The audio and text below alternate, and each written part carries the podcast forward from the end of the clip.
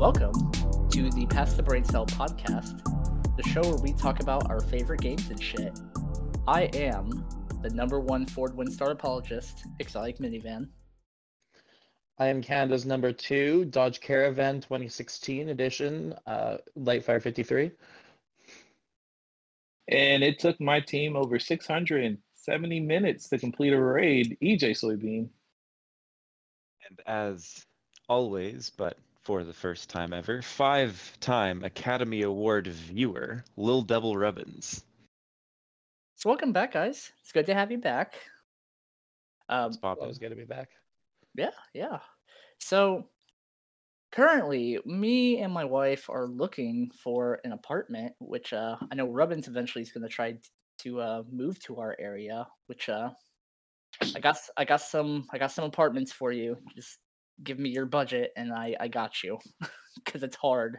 It's so hard. Alternatively, they could be your roommates. No, Or I don't. I don't I know. don't think Exotic wants that. no, And if Exotic doesn't want it, Kyla doesn't want it. keep mama Uh, happy. yeah. Chris, Um, Chris would love me though.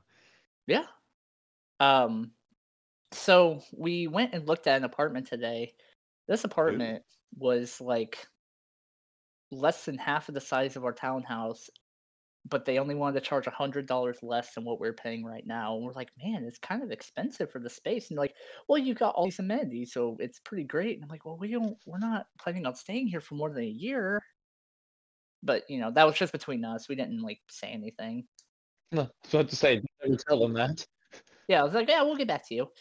So just for the memes, I drove by my old landlord. She was awesome, and she doesn't like advertise at all. And I just walked up, and I was like, "Hey, do you have a two bedroom apartment available for uh, April or May?" And she said, "Well, actually, I do. Um, in fact, since uh, you were such a good tenant, I'll just give you the key, and you can just go look at it." I'm like, "Oh, sweet. How much is it?" And she gave me the price, and I was like, "That's amazing."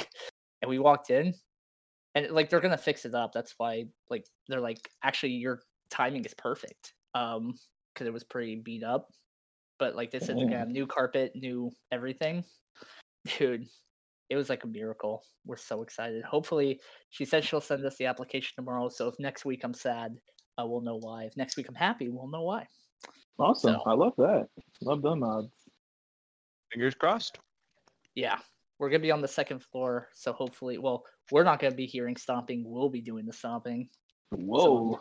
Yeah, it's one of those ones where um you like open the door and it's like a little like hallway essentially, and you have to go upstairs, 180 degree turn upstairs.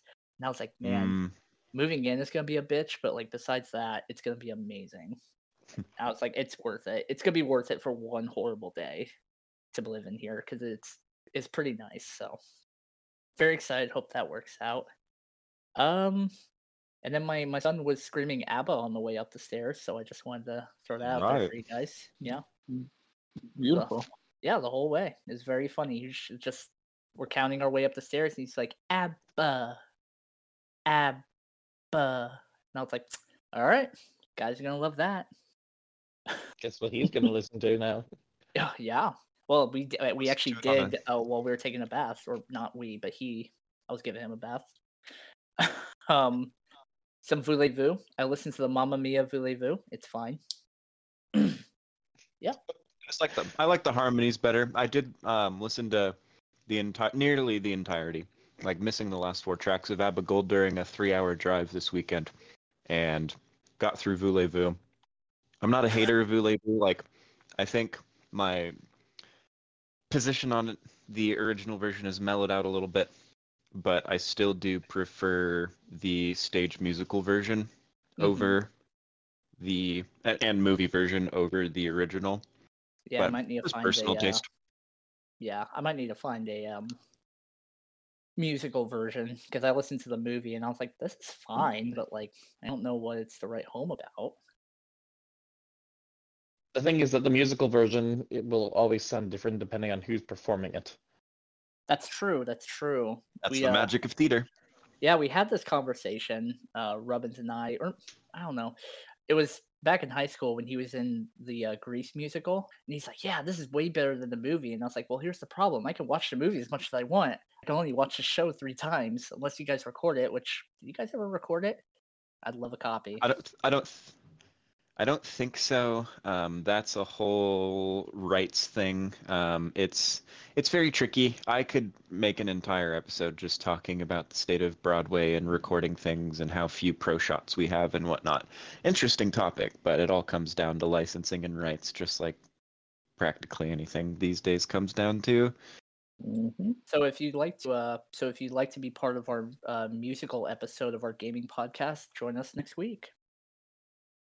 Um, Next week. no, All sorry. Week? I'm I- just- I'm just kidding. It Well, I have a history episode. with some theater craft. I've done zero musicals, so I would have. I- I was like, I'm sending y'all general lists. theater Here craft? we- What's what's your what's your history, Soybean? I've seen some.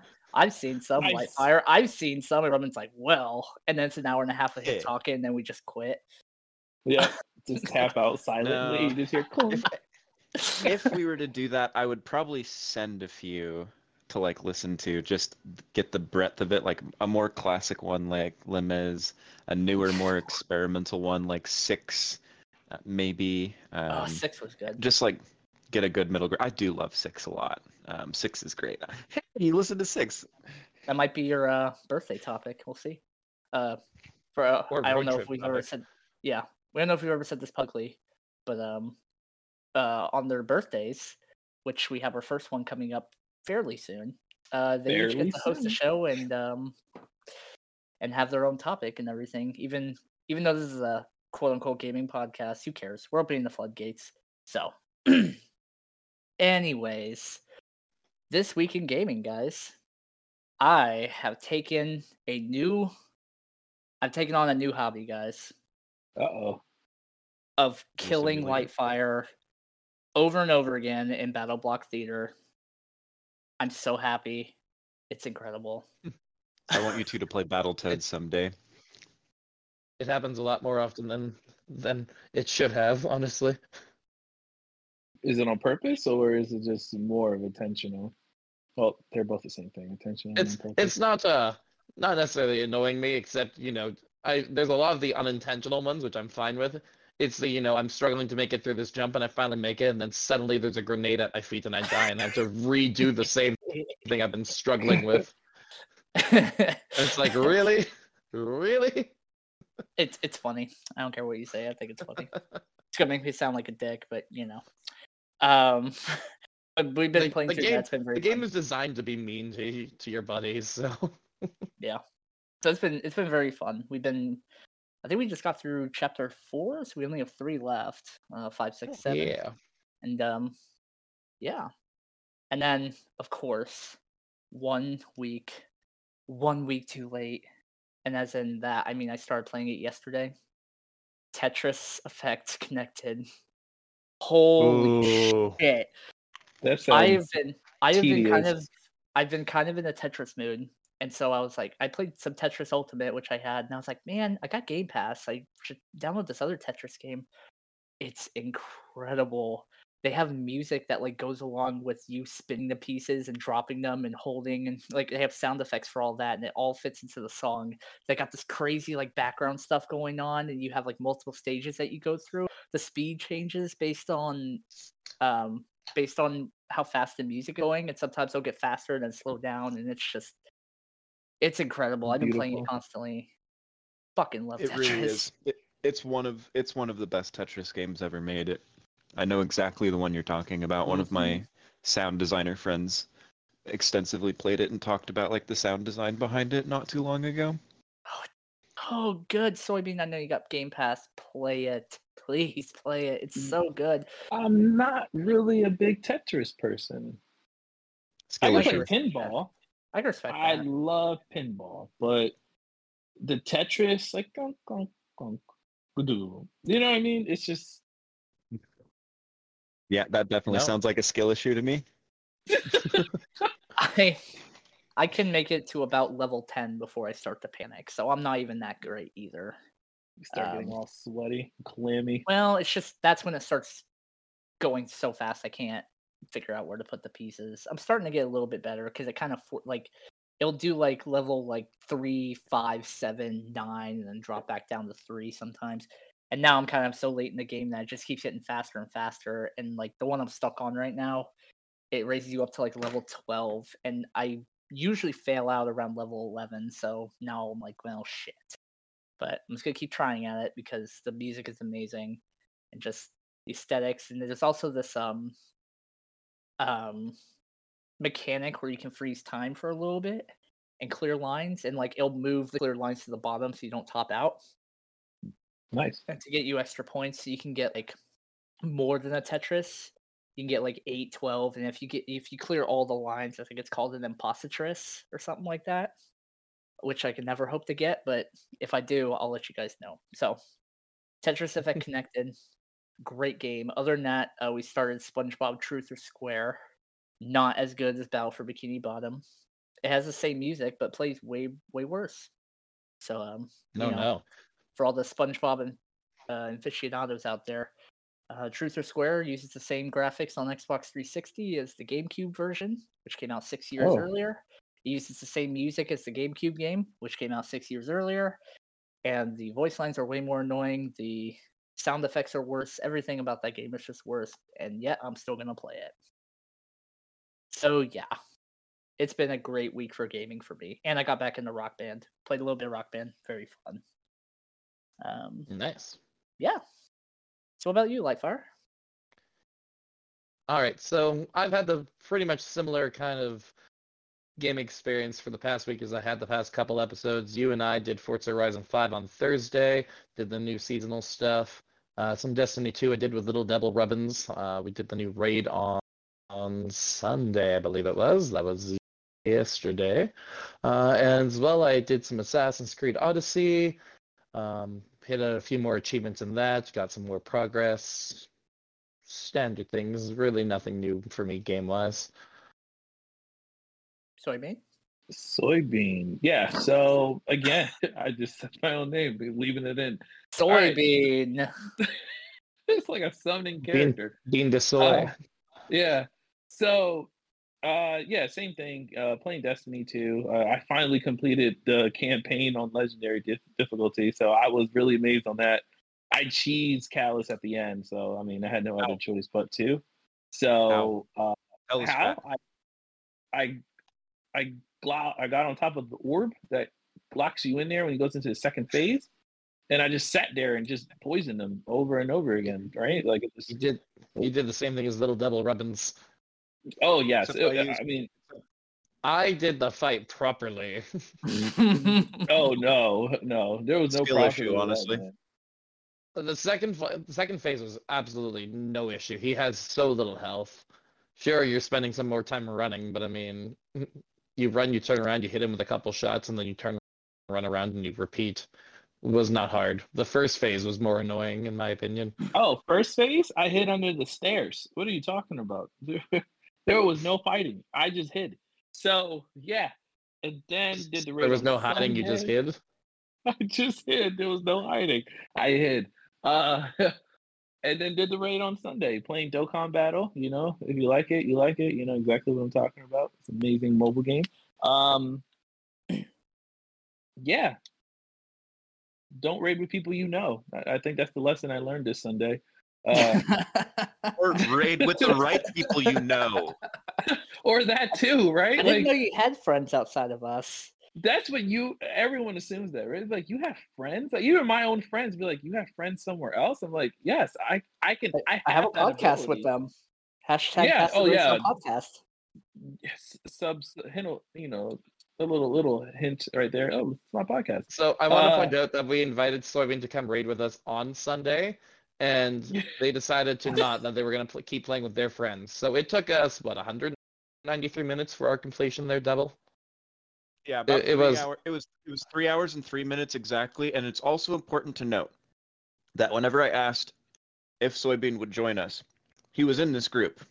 He left that group to join us, and then while we were gathering everybody else, he left us again to go back to them. When at this point it had been several hours that they had been running it, and they still hadn't finished the first encounter, which is No. literally just to the finish and kill a few tormentors.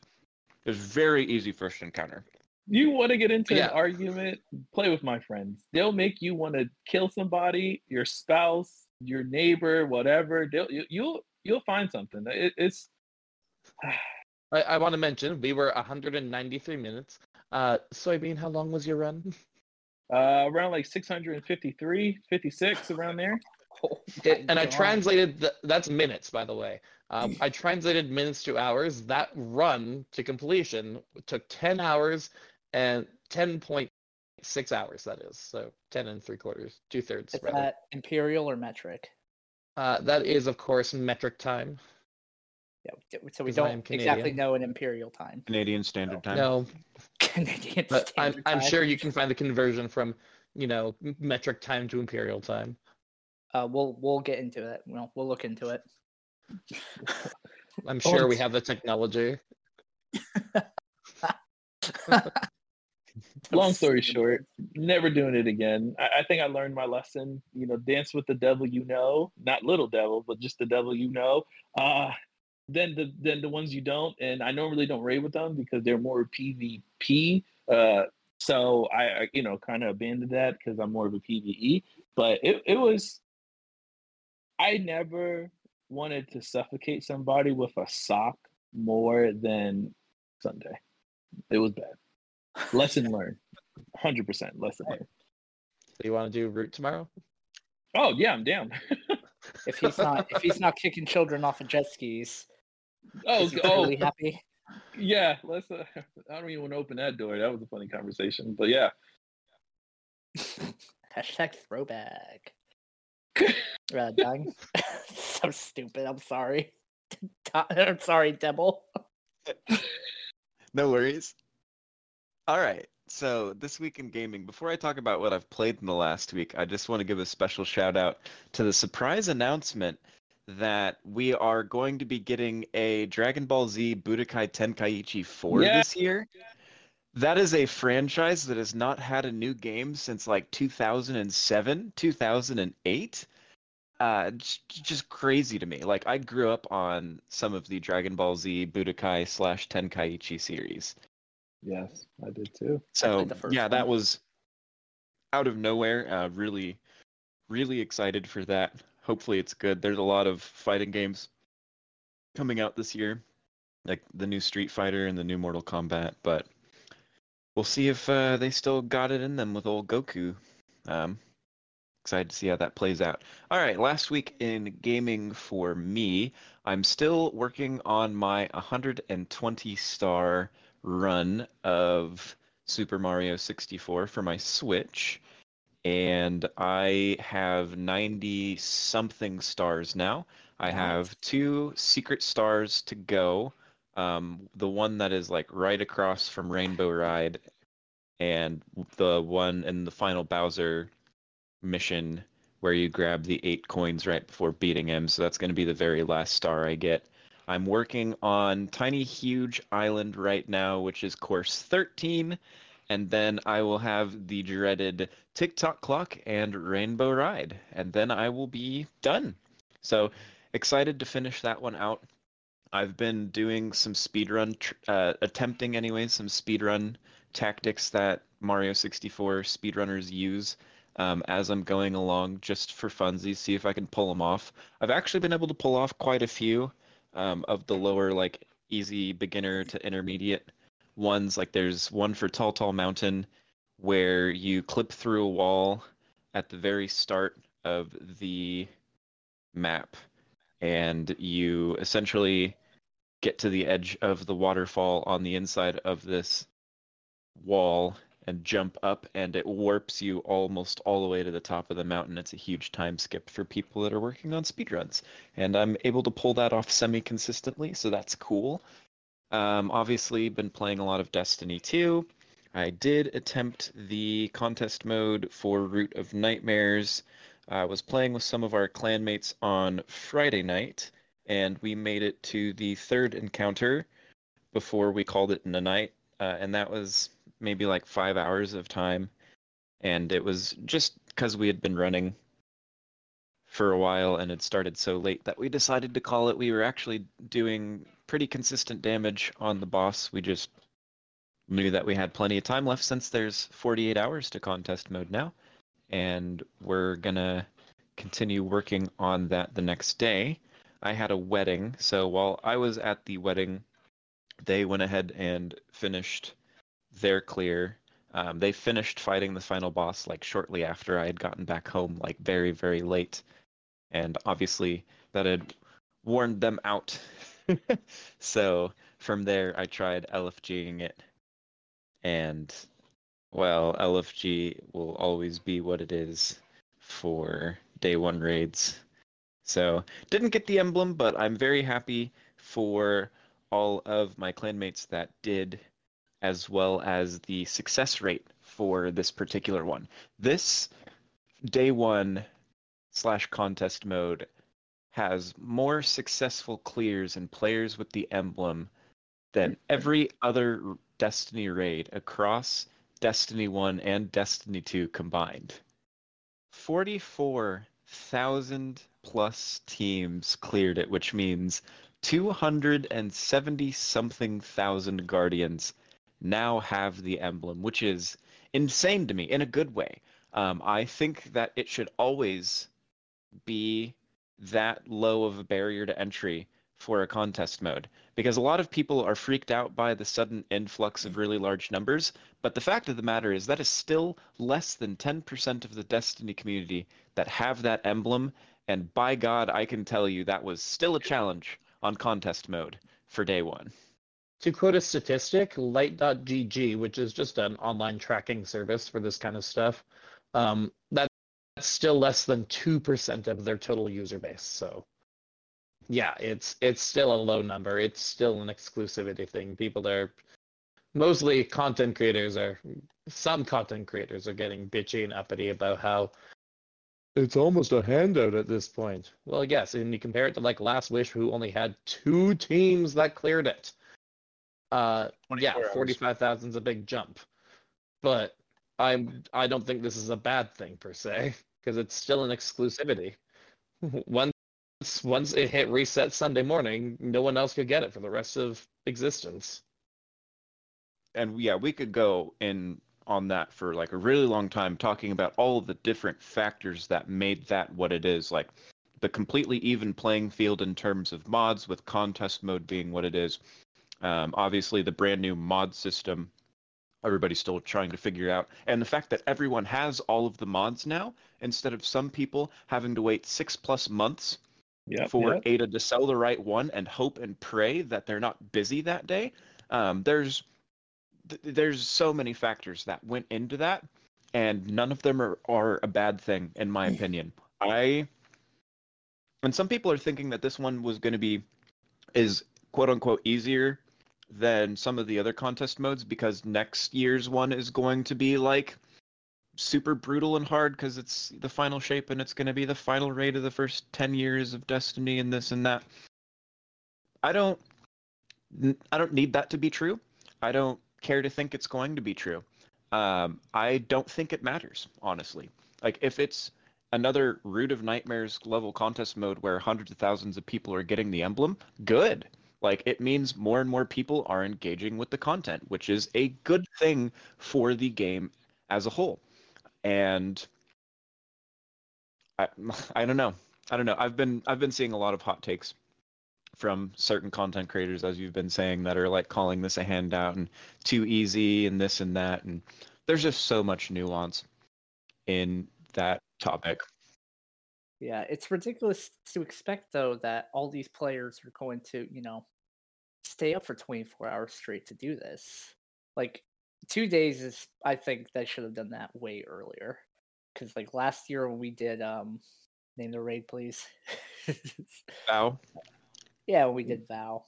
If we had 2 days, I think I would have had the patience to continue cuz we could We did have 2 some- days. Did we? Yeah, we we did have 2 days. We just didn't continue to tr- try after the first 9 hours. They extended they extended contest mode an extra 24 hours because of all the load in uh, glitches that were happening like left and Oh. right. Yeah, because Well, I It was mean, I the guess for fir- the beginning, because it was supposed to be 24 hours, right? and then they extended it Yes. because it was broken. Yeah.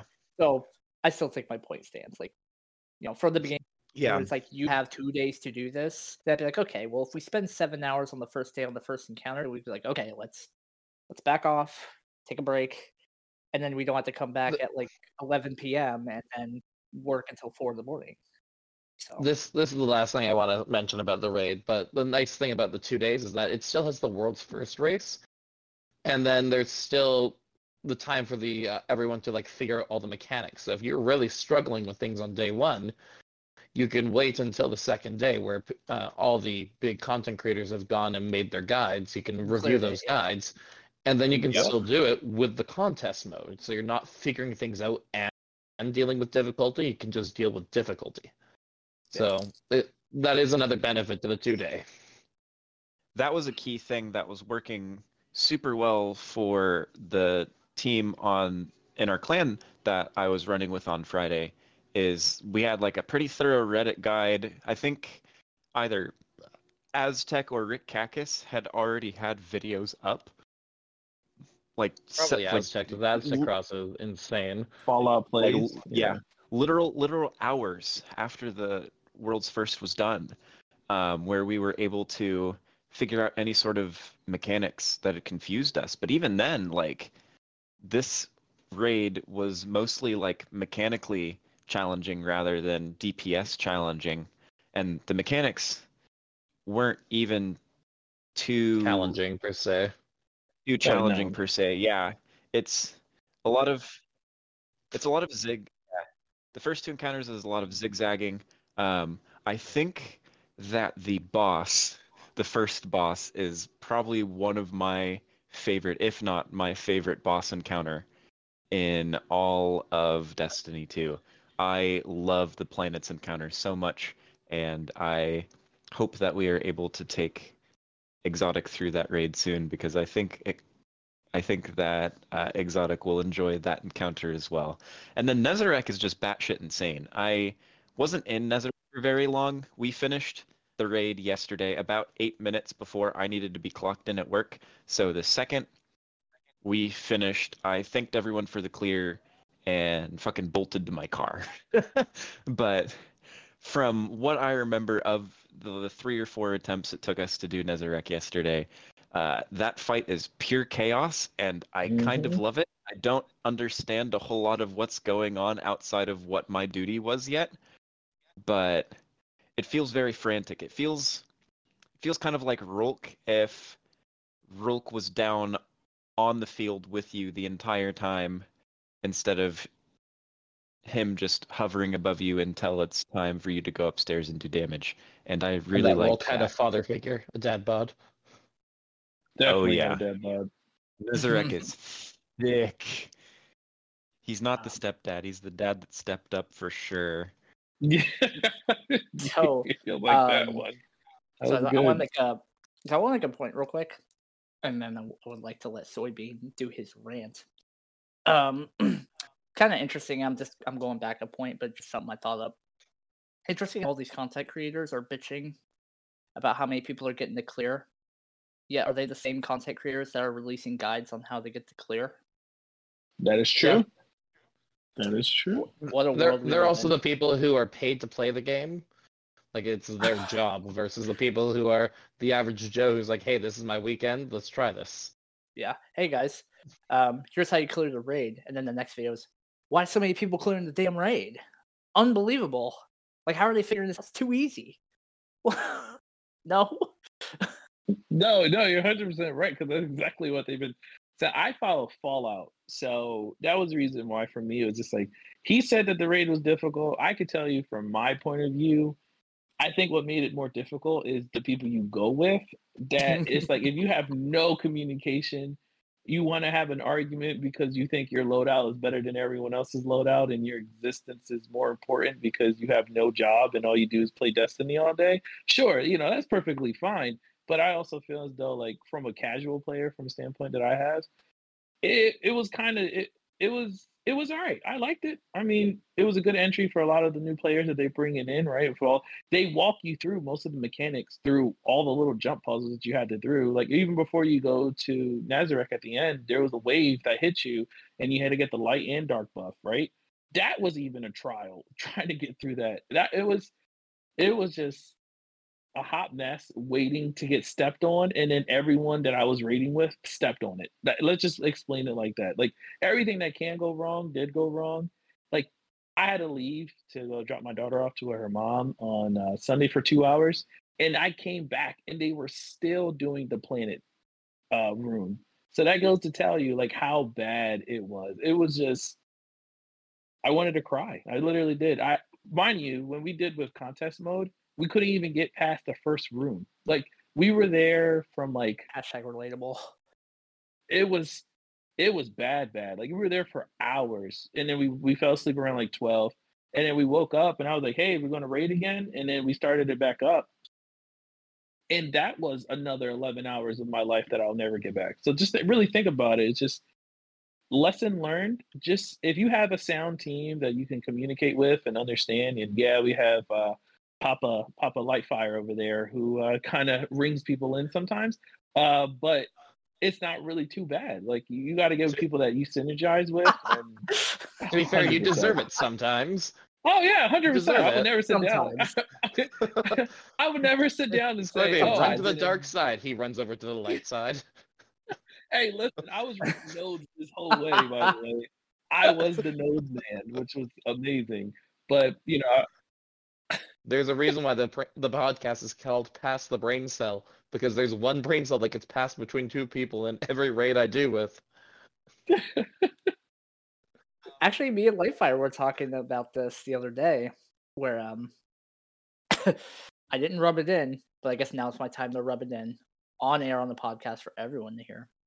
Oh, um, oh, we're yeah, doing we're doing Vault of Glass, uh, Vault of Glass on day one, and actually, I'm still not giving you shit. It's, I just think it's funny. I'm not like being a dick. It's I had to eat my own words. so, so of Glass starts up. For people who don't know, um, you have three platforms you have to stand on and not let enemies stand on. Do it long enough until a door opens. And then, uh, again, for people who don't know, on day one of raids, uh, for the first now 48 hours, uh, it's in what's called contest mode, which just means it's hard as shit for no reason for 48 hours. So, uh, they, they cap your power so that everything is higher than you and will hit you harder, and you hit them yep. for less. Yep. Hit so them like a dump I think truck. all of us were there, or maybe not soybean. Was soybean? Were you there too, or is it just no? I don't think. I think it was just okay. you three. I don't think I was. Okay, there. so uh, so me, Lightfire, and Rubbins. Um, so we divide up the teams. I forgot where Rubbin. No, me and Rubbins went to the right. Lightfire went I forgot. You should know, right? Middle or left? I think I, I started left. I think you started you started left. So me and Rubbins are on the right, and there's no cover, and of course these enemies are hitting super hard, and we keep dying. And then Papa Lightfire over here, it's like, "Why you guys keep dying? Like, come on, it, hold your." I'm like, it makes it sound like it was, you know, after like two or three minutes. No, this was like after like four. No, no, okay, this was okay. I'll I will say it. I'll say it. This was about a half hour. of this before Lightfire, Papa Lightfire became Papa Lightfire. Yep. He's like, what the fuck's going on over there? I'm like, well, there's kind of no cover over here. It's rough. Like every time we get up here, we die. It's it's bad. He's like, okay, when you switch out. So Rubbin's like, okay, I'll go left. Lightfire comes right with me. And I'll, I'll, how long did it take? I'm not gonna over, under exaggerate. I'm gonna let you. How long did it take before you realized? Um, like, I think oh, it was shit. like a solid two or three minutes. It had to have been like two or three minutes. Dying. yeah. and I to be fair, like, I think I still died um, less, but I was like, okay, yeah, no, there is no cover over here. no, it was big open no, field. No, it was pretty even. No, I'm not gonna. I like. I thought like, also like we were both you. like we're trying. It's not that he wasn't trying. No, you pretty much like we would both get up there and then we would pretty much both die. Because if if one of us were able to stay alive long enough, then we could have kept it okay, but we couldn't. Um, but it's okay. Not mad. I'm not making you look like a dick, or at least I'm trying not to. It's just it's what happened. It was very funny. And eventually we moved to the middle, and two randoms were able to do it. The one one time, just the one time. Every other time he's right. I apologize to him every time we do one of the strikes because the trains do move faster before you pass them. Um, so yeah. Um, I'm so I'm sorry. I just wanted to. I just thought that was a funny story. We just we brought up the other day. Uh, I, I, I know I have some apology to make in Vex, but or in Vault, but I don't recall what it's for anymore. Um, in the maze, the maze where the guys instantly kill you, you can sprint immediately to the chest. Oh yes, that's what it was. Yeah, which is very funny. We do this stupid thing where every time we pass the same part, it, for me of the strike and for him of the raid, he goes, "I want to apologize to like for me, I'd say, Lightfire, I want to apologize. The trains do move faster before you pass them." And then you get, and then I get a giggle, and then we move on. It happens every time. It's incredible. So, did you have fun at least, Soybean, or are you just using this platform to tell everyone in the world that your raid team sucked? Oh no! I, I did. I have fun. No, it was horrible. I, I think like the last forty seconds, like I think I just flipped off because someone was just like, "Hey, do you know that you can, you know, you could tap the div instead of just holding it?" And I said, "What do you think I'm doing? Spinning on my thumb?" I'm like, "I know exactly what I'm doing here." And then the Philly came out, which I'm not going to let come out here at the podcast because you know I, I don't I don't want to do that. Yeah, yeah, I got to remember. I gotta get I gotta get the I'm at work personality in. Uh, but yeah, it was it was to the point where I'm just like, maybe I'm not going to be raiding with these guys anymore. I love them. I grew up with most of them, so it's hard to say, hey, I don't want to do this with y'all. But it is what it is. I'm not going to do it with them. I know where my team's at, and I might get yelled at by Papa Lightfire, but at the end of the day, it will be all right. At the end That's of like the day, I do it out of love. I was like, is that your new like evil persona? I love my poor Papa dumb children. Lightfire? Next time you get mad, Oh. it's like Papa Lightfire's coming out. Yeah, basically, right? It's like when you start knocking stuff down and your dad wakes up and he gets the belt and you know it's going to happen, but you knew you did it to yourself. That's basically what's how that feeling is. Yeah, I wouldn't use the belt. I would give you the verbal lashing. Choice words. that's even worse. even worse. I'm not angry. I'm just disappointed in you. Like dad doesn't beat me; he just verbally abuses me on a regular. I'm like, wow. Yeah. Dude, there's a Disappointment's real. horrible Family Guy episode I just watched. It's one of the newer ones where uh, they enroll Meg in basketball, and they basically and Peter just verbally abuses her to make her play better. Eventually, his voice goes out, and then she gets sad because she's like, "Well, damn, my dad's not verbally abusing me, so I suck now." And I'm like, "What's the what's the lesson here? Verbally abuse our children? Okay, I mean, okay, okay, all right, okay. So you, oh you boy. early father, I'm a father. My child does not. I can't say Serenity, put that down. Serenity, put that down. I got to say Serenity, put that shit down, and then she does it. Like I have to literally get to that point where she's like, "Oh, oh, dad, dad, dad's mad," and it doesn't make any sense. If I told you like six times to put it down, Serenity, if you ever hear this podcast at any point in this time in your life, put it down. That's it. That's all I got to say to that. Just put it down. Put it There's down. no reason it- for you it to could be parenting from the other half too, though. That's a no. That's a can of worms that I don't want to open. But yeah, put, just yeah, put let's it down. let's not Serenity. open that can of worms here. um, This is not therapy. I This mean, past the brain cell. yeah, we're kind of starting to hit that point a little bit, um, where I'm like, "Hey, put it down, put it down," and he'll just kind of look at me and then turn around, walk away with it, and I'm like, "God damn it!" And I go and grab it out of his hand. You can do the same thing I do with like, the cats. I told you to put it down. Like, come on, man. I know, Sometimes like, do you the same thing I did with the you're squirt still cats. it only- spray them with water. Throw a pillow Oh, at him so that's what before I he do? starts running. Just throw my pillow and then spray him with water. All right, sounds Yeah, good. little spray No, bottle from the dollar spray store. with water and then chuck the if you're gonna- You got to give the kid opportunity. If you're gonna take anything from this podcast, spray your Spray children with your water kids. when they misbehave. oh my god. Jesus. It's like a water gun, except just you know, as discipline instead. Yeah. No, he's a no, he's a very good baby. Just he's kind of starting to hit the point where you know he's like, wait a second, I don't have to listen to my parents. and so he just won't. Um, but it's okay. That's where you pull out It's the tongue. still- For That's the where the trouble starts. It's uh no, but parent has been a great experience. So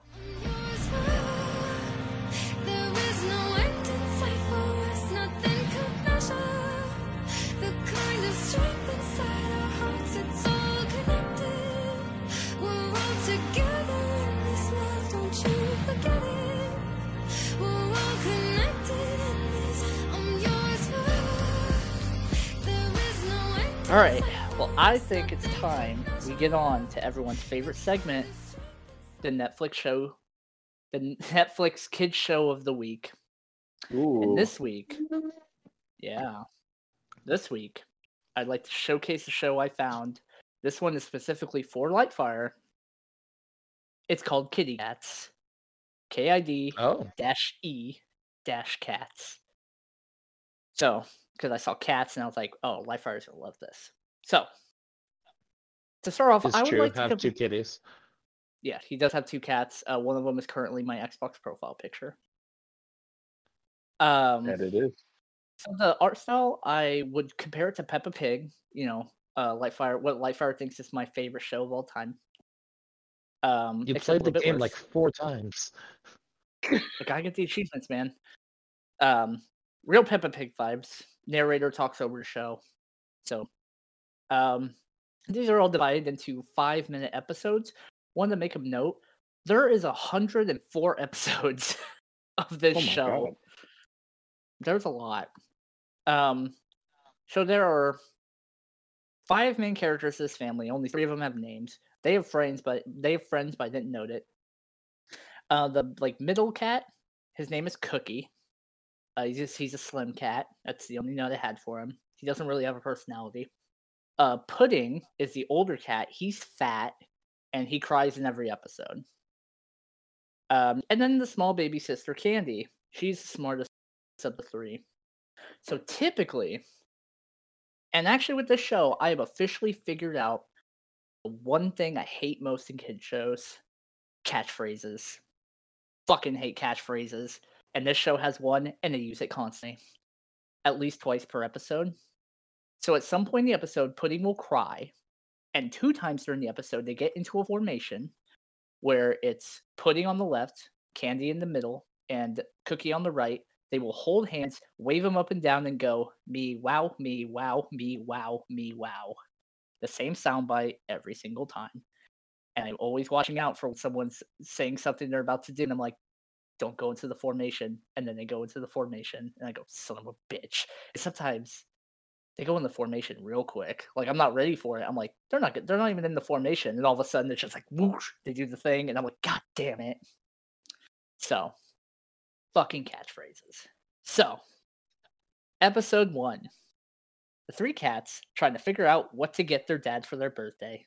Candy suggests a bicycle so he can ride over the traffic to work, but the mom claims that uh, he's too clumsy to do such a thing.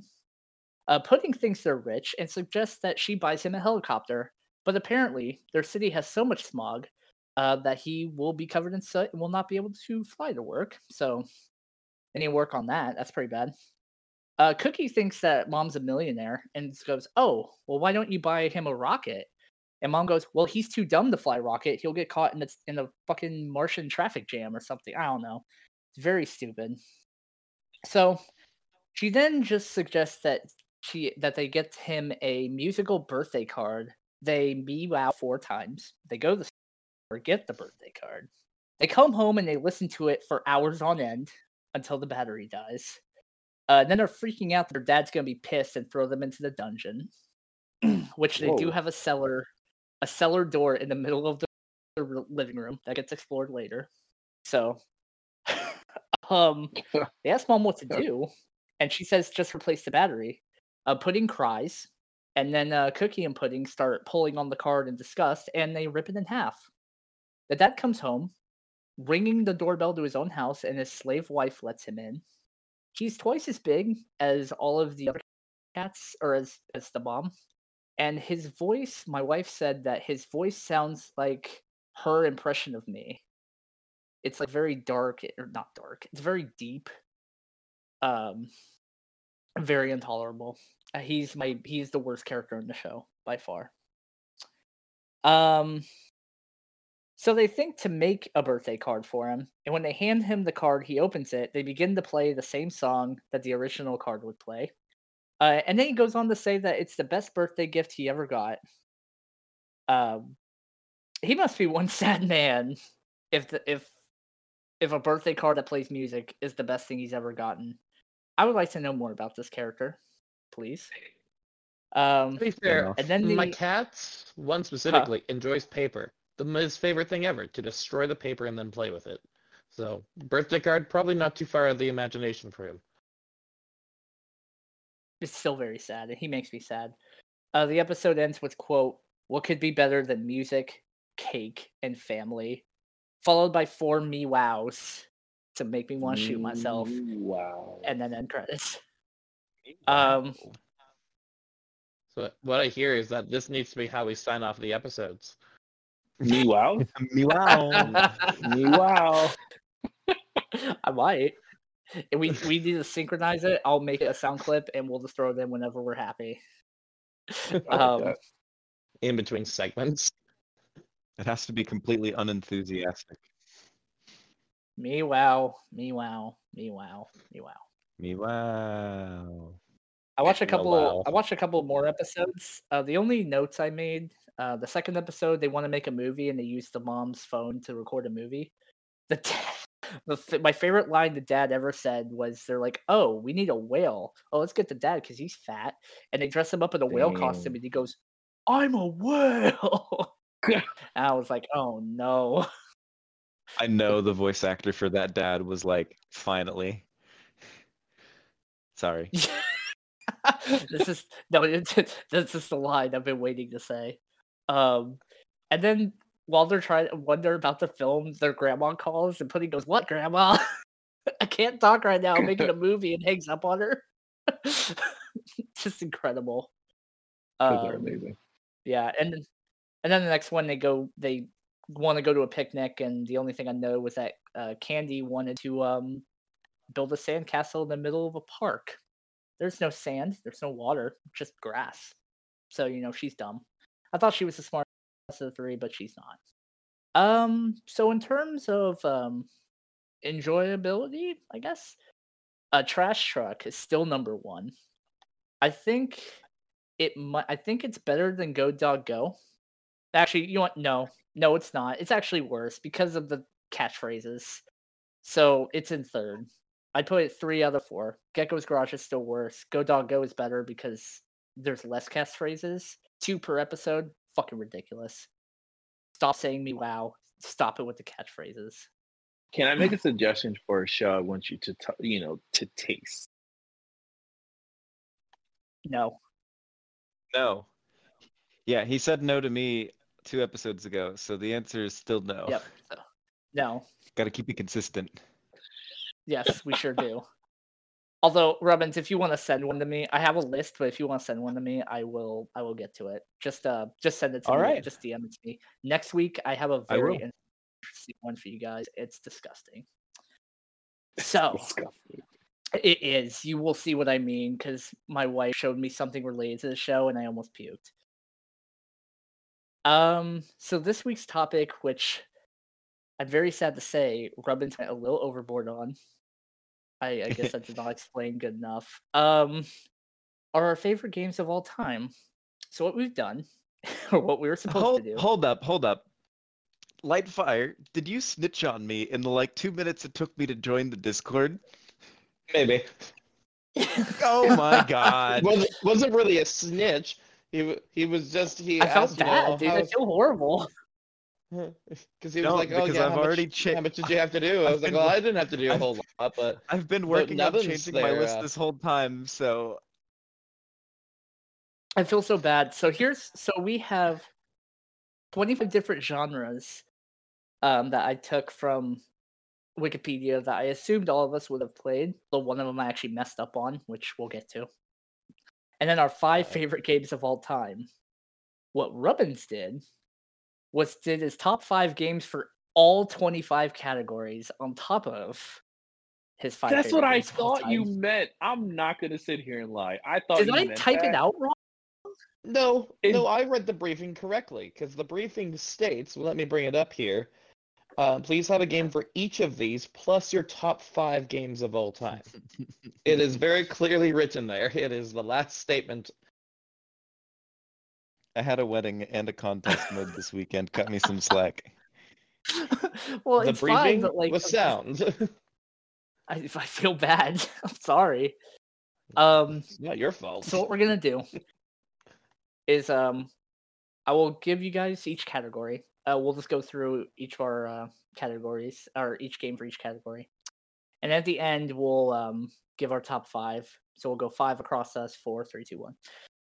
Um, yeah. So I assume this will be a nice, fun episode. So our first category for games is our favorite platform game. For mine, I put down Super Mario 3D Land for the Nintendo 3DS. Um, it was the first one. Well, I haven't played 3D World yet, but 3D Land, uh, the levels were kind of like shrunken down than 64 levels, but they're linear. Um, the three secret coins were a blast to find. Um, it's really easy, and maybe that's why I like it because I'm bad at games. But um, and you get to play as Luigi, so that's cool. So Nice. Super Mario 3D Land on the Nintendo 3DS. Phenomenal game. Yeah, Beautiful. Surprisingly, surprisingly long too. Because after you beat it, there's an entire like other eight mm, second game. in like an inverted world. Which- It's nuts. Yeah, unfortunately, it's my favorite. Yeah, I never beat those. I uh, yeah, I don't know, but it's still I very. stopped fun, around so. inverted world five. It's so long. It's so so long. Mhm, It's hard. It's hard. Too. My platform game, I went kind of in a similar vein. Uh, it's also Super Mario, but I went with Super Mario Galaxy 2. Oh, Now, it is a full 3D world, but it is still a platforming game. Um, and I was like, realistically, of platformers, the only ones I've really played um, were both Kirby on the DS, um, which had like a bunch of games in one cartridge, and then Super Mario. And I was like, and I've enjoyed Super Mario Galaxy 2 the most out of all the Super Mario games I've played. Sunshine was also good, but Sunshine doesn't really play as a platformer per se. So that's true. I, I picked, I went with Galaxy 2. It's good game. All right, for mine, I put Rayman for uh, the PlayStation. So the reason why I picked this one was because Rayman is a blob that has like floaty hands and head and feet, and when you can hit a to hit an enemy in this one, you get your hand and he goes really really big and he smacks the hell out of it. So it's just like you're running through the the, the level and then you jump and then there's like a bug or something there and you just swat it with like full force. And I like slapping ass, so I like Rayman. That would be a nice hand to have. So Fantastic. How do I even follow that? All right. Um, my number one of the five that I put down for this earlier was the Impossible game, which is an indie game that started on the Xbox Arcade in like 2009, 2010, and it later moved to mobile and a few other places. I think it's available online on PC somewhere. And I think the team recently got back together to make a second one, actually, which I don't know if it's out yet. I haven't checked since the announcement if it's out or if it's playable yet, anything like that. Uh, this inspired an entire genre of copycats like Geometry Dash, Beat Saber, etc., etc. And to this day, I every once in a while will re-download on re-download it on my phone, um, beat some of the levels that I've managed to beat, and then get really pissed off at the levels after nearly a decade of playing. I still have not managed to beat. So that's my number one platformer for that reason. Also going to shout out uh, Sonic the Hedgehog 2, Cuphead, and Doodle Jump. Fantastic. Uh, shooter, our favorite, our favorite shooter. Um, this one I went by feel, even if it's not my favorite story. Um, and that's Destiny Two. Um, shooting Aw. is just incredible. Um, even though the game is kind of monotonous, kill three ways enemies before we open this door and then do that mission fifteen thousand times. It's fun to do until it's not, but like it's not the shooting's fault. You know, it's just eventually I get bored of it. But in terms of shooting, Destiny 2 is the best shooting I've ever I've ever felt in the game, and it's yet to be topped. So my favorite uh, shooter, uh, I'm sure will come as no surprise, was Halo 2. Hmm. I I just fucking give I was up. hoping for I was give hoping for there we go. There I it was. fucking- I That was the up. reaction I was hoping for. Fucking damn it. no, my up. favorite that was that was the reaction I was hoping for. Uh I, my favorite shooter is Destiny 2 as well. It is a solid shooter game. Uh, I do enjoy it a bit more than Exotic does. Uh, I still play. He doesn't. He's given up on it. Um, but the mix of both com- uh, the shooting action plus the abilities, and even uh, more recently, they've reworked all the abilities, which makes them just feel even better. Uh, shooting now meshes a lot more with your subclass too. You don't feel like you have to pick go into one or the other. They now mesh together which is nice, and it's just only gotten better uh, with Destiny 2 on the shooting perspective. So I'm I'm happy with Destiny 2 as my best of. Oh, nice. So I picked this one more for nostalgia reason and and why I enjoyed it so much. It was Quake. So on the PlayStation One, uh, I had this little demo disc with Quake on it, and me and my brother used to run around and shoot each other. Graphics was horrible. I mean, they updated, you know, Quake, and they, you know, they have some new models now. But for memory's sake, like I just, I loved it. I loved the experience. I loved playing with my brother before he grew up to be a bitch that he is. Uh, still love you, Daniel.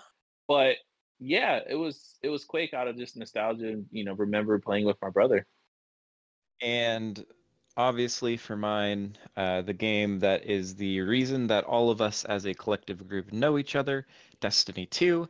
I remember playing the beta for Destiny 1 the summer before it drops and Mhm, just falling in love with the franchise um, and knowing however many versions of it came out that I would be sticking by its side no matter what. Here I am, nine years later, paying my own bills now, no longer having a very, very, very, very notoriously loud uh, water heater slash boiler right next to me um, in the Good basement times. of the place that I grew up that all of my friends that were raiding with me could hear in high school. And uh, pretty much what everybody else has said, it's probably the best feel for a shooter that I've ever played and ever will play. I don't see anything topping the gunplay in this game for me ever unless Bungie comes out with a completely different IP that somehow manages to top Destiny, which they are working on other IPs. I don't know if it's possible to top Destiny's gunplay, um, especially with all of the synergy between all the 3.0 subclasses and now Strand, which is just leagues, leagues, leagues better than what we had when Stasis was initially released, um, and just so much more fun for me personally. I cannot get enough of Strand. Yeah, I'm a huge Strand lover. I love it. It's it's actually well well designed. So the next one we have on here is fighting game. Let's uh let's give everyone a round of applause to the sellout because my favorite fighting game is Smash Brothers Ultimate. Um Ultimate. so okay. I'm not a I'm not a just I'm not a big fighting game guy. Um I mean Mortal Kombat's fine. I guess single player would be Dragon Ball Z Kakarot. Uh, Oh, but I love that one. it's great, but Smash Bros. Ultimate ultimately, ha, um, because it just takes everything I love about Smash Brothers, all the characters. I've had the most fun with it. Um, I like the feel in that game the best. Just going back to Melee, man. whew. Not that it's a bad game, it's just not for me anymore. I've kind of grown out of it. So, Smash Bros. Ultimate, uh, fantastic fighting game. And for me, I'm also in the Smash Bros. series. I haven't had the chance to play Ultimate. Uh, the only one that I've actually owned myself was Brawl, um, which is when they introduced the Final Smashes as well. So I really enjoyed Brawl. Brawl was fun. Um, people like to play it like without uh, the uh, Final Smashes and without the items, but I honestly prefer it with all the stuff. Um, usually, the only items I would request that people leave on would be the assist trophies as well as the Pokeballs, just because it's th- they're extra little hazards to nice and throw around there. Mhm. But yeah, Mhm. Smash Bros. Brawl for me. Uh, I never owned Melee. I did play a little bit of Melee, but again, Brawl just felt smoother to me. And plus, I played Melee when I was like eight or nine. Brawl I actually got to play when I was like 14, 15, 16. Mm-hmm. Nice. So for my fighting game, it was more of arcade game, but the Street Fighters, again, nostalgia reason, destroying kids' dreams. Like I, I, I think I learned those Not combos again. On purpose. I literally learned like you ever just sit there with a little Joy-Con and like you have to tilt and then turn and then and then throw it back by doing a light kick and a, and a hard kick and then a punch at the same time. Yeah. Oh my God. Yeah. Street Fighters. Loved it. Back, back forward. And when back he's saying forward. like the light kick and the hard kick, he's not doing it in game. He's doing it to the person standing beside him. Yeah, you know, don't you don't you remember? Yeah, I learned all these combos where I took my fist, I put the Joy-Con to the right, and then I punched him when I went to the left in the face because fuck children. Hey, Uh, you said that, not me. Listen, back, back forward. Back, back, forward. Back, back, forward. Uh, for mine, quick honorable mention to Dragon Ball Z Budokai 2, probably the first uh, fighting game I ever played. I will never forget just randomly choosing Tien because I liked the, the fact that he was bald and had a third eye without knowing who he was as a character. And getting beat up by my brother every single time I managed to beat him as Tien because I would just spam his eyeball beam. Uh, and anytime that my brother played any character and won from spam attacking, it would be totally fine and cool. But anytime I did the same thing, he'd beat me up. He also started beating me up when I won as well, or whenever he won as well, just as a display of dominance. He he's kind of mean sometimes. Um, mine is there is soybeans? also going to be a Super Smash game. Um, I think Brawl is my favorite fighting game of all time, just for nostalgia purposes. I do love Ultimate. I do love all of the characters. I think the feel is better. Um, but Game and Watch isn't as good in Ultimate as he is in Brawl, and he's phenomenal in Brawl. Um, absolutely cracked as him. Uh, Exotic can attest to that. I won a tournament of some of our high school friends as him, Good uh, job. and I wasn't even the best player there. So that was I mean, really, we beat really the. fun. I mean, the fact I made second, could we beat the best player? Someone did. I don't know if it was me, but um, yeah, it was fun. I'm not mad about that anymore. You got the ten hammer or the nine hammer. Good job, man. Subspace. I think Subspace Emissary. Um, I think the story mode of Brawl is a lot better, and I still to this day chase the high of seeing all of those characters in one place. Um, and the way the story mode worked, having you play as each of them throughout, was just glorious. I do enjoy Ultimate's like World of Light thing, but it just didn't hit the same marks to me as Subspace Emissary.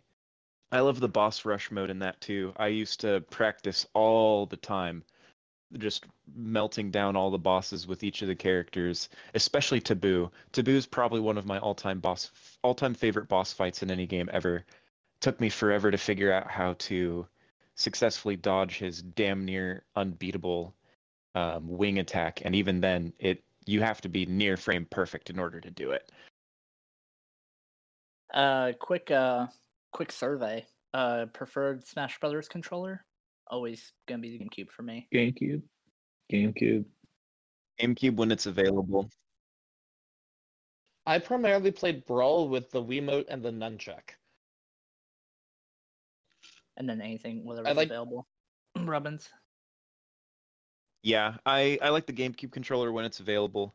Um, if not, then I can figure it out. Um, my least favorite would probably be playing Ultimate with just like a single Joy-Con, like not both of them, just Yeah, holding it like sideways. I It's it's it's doable. I've done it.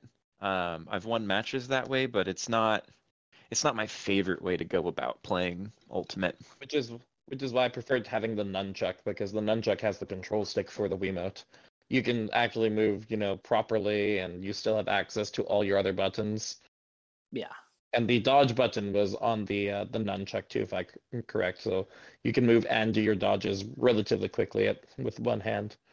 hmm It's nice. The uh, the GameCube works on everything except the N64 version. But uh, I when they brought the uh, adapter to Wii U, that was fantastic, and I actually have one of those for my Switch, so I can still use my GameCube controllers. I think I would enjoy Ultimate. I just haven't had a chance to get it because it's still like eighty nine ninety nine, and I really wouldn't have anyone to play it with. Um, again, most of the people I play with exist over the internet, and even then, we have a hard time getting everyone to play the same game at the same time. So That's just true. it is too cost cost prohibitive, and I wouldn't have anyone to play with. So it would be truly a Yeah. sunk cost for nothing. So, kind of in the fighting game vein, we have our favorite beat 'em ups. I'm not a huge fan of beat 'em ups, but of my of them all, I think my favorite is Castle Crashers. Um, Yeah. the different different characters you get to play as are incredible. I spent most of my time playing as Hatty Hattington from Battle Block Theater. He's got amazing attacks. His uh, magical attack is a giant flying golden whale that drops gold blocks. uh, other than that, uh, when me and Lightfire played, I stole a setup that one of our high school friends did, where I played as the uh, Pink Knight and just set my speed and just maxed out my speed and um, shot everything with bows and arrows, and it actually worked out pretty well. It was very fun. So, Castle Crashers for me. And for me, I actually went with Battle Block because I had this issue with a lot of the titles where I haven't, or a lot of the genres we picked, where I haven't really played any of those genres. So I had to go and I had to Google, okay, what falls under this category? So for instance, beat 'em ups. And the only one that Google had listed that I had played was Castle Crashers. I was like, okay, well, I guess that falls under there. But then I went in and read more into the definition because I was like, I, I enjoyed Castle Crashers, but uh, if I, it's hard pressed to call it a favorite game besides it being the only thing in that thing in that uh, genre. So I went and I looked it up, and Battle Block Theater falls under it because it's technically a platformer beat 'em up puzzle game. So it could have fallen under three categories. Uh, so I Nice. threw it under the works for beat 'em up category. Yeah, works for me. And I mean, you could call recency bias because we've been playing it recently, but again, it's one of two games I've played, and I definitely enjoyed Battle Block more than I enjoyed Castle Crashers. And I did enjoy Castle Crashers. I just prefer Battle Block more. It's got more of a fun vibe to it, and the narration in it is just wild and wacky. Same with the soundtrack. Yeah, I've played a few. I've played like Streets of Rage, The Simpsons arcade game. That one's pretty fun, but like, I'm just like, man, you walk around, you tap A. That's that's beat 'em ups. but Yeah. Castle Crashers is at least fairly funny, and the enemy there's different types of enemies and a decent amount of attacks other than punch and jump. So that's why. and that's and that was the big thing that makes a beat 'em up is that it's simple it's 2d uh, you usually have an up and down um, axes but you're typically going side scroller and you have Yep. one maybe two abilities which defines a beat 'em up so that's what made me think is this battle block then and yeah battle block falls under it sure. Yeah, it's got beat 'em up. Uh, yeah, it's all different types of games, or a different types of game. I guess I don't know, different genres. So for my beat 'em up, it's a huge fan of Dragon Ball, Dragon Ball Z, Dragon Ball Super, all of it, even Dragon Ball GT. Um, so mine was Dragon Ball Advance Adventure. So you play as Goku. It was in Game Boy Advance. You play as Goku, and you go through like the story of Goku. Each game was like of a different chapter of his life, and you fight up to the big bad. And it's to me, it was nice, and I, I I had all of them. And I think there was one that you even get to play as Gohan. Um, but I had all of them, all of them, and I actually loved that game. It was actually pretty cool. So for a retro 2D styled beat 'em up, it's either going to be Comix Zone or Altered Beast for me, both from uh, Sega during their Genesis era. I beat both on my Xbox because I had like an anthology that was a shit ton of their games, like the Sonic uh, games and some other stuff. And for more modern ones, it's going to be a two-way tie for me between Lollipop Chainsaw, which Ooh, is like actually getting a remake later this year. Really? Nothing will, beat, nothing will beat entering like the super combo modifier mode where you're just exploding a bunch of zombies Blowing- and fucking confetti as Hey Mickey plays. Yes. It's so Love dumb. that game. It, That game It- is so it of its time. Like I tried playing it a couple months ago, and it's intolerable. it activates mu- the neurons so well. So I'm interested to see what changes they make to like bring it into the modern day a little bit for the remake. But Didn't she have like a uh, boyfriend's head on? Yeah. like, yes, as- yes, yeah. she did. It's so dumb. Like I it's tried, so dumb, like, but it's, dumb fun. I love it. Yeah, but it was still just kind of the same problem where I'm like, I'm just running around tapping A, or I guess X or Y. You have a heavy and a light attack, So but But It's- that's what the genre is. that's that's what makes it a beat 'em up. now I know, and that's why I ultimately don't like beat 'em ups that much. But if I had to pick one, it's Castle Crashers. That's the only one that could actually get through because there's enough attacks to make it decently fun. But it is between that and uh, I was gonna say Hi-Fi Rush as the two-way tie. I Now that that one's is your fun. new. because they changed it your up. new love Hi-Fi Rush. it. It's be- playing to the rhythm. There's tons of different moves. There's tons. Um, but And the way you can chain combos once you like know what you're doing is Oh, it's insane. yeah, it's incredible. The very I need to re-download it and actually finish it, but maybe once I get through my Tetris phase.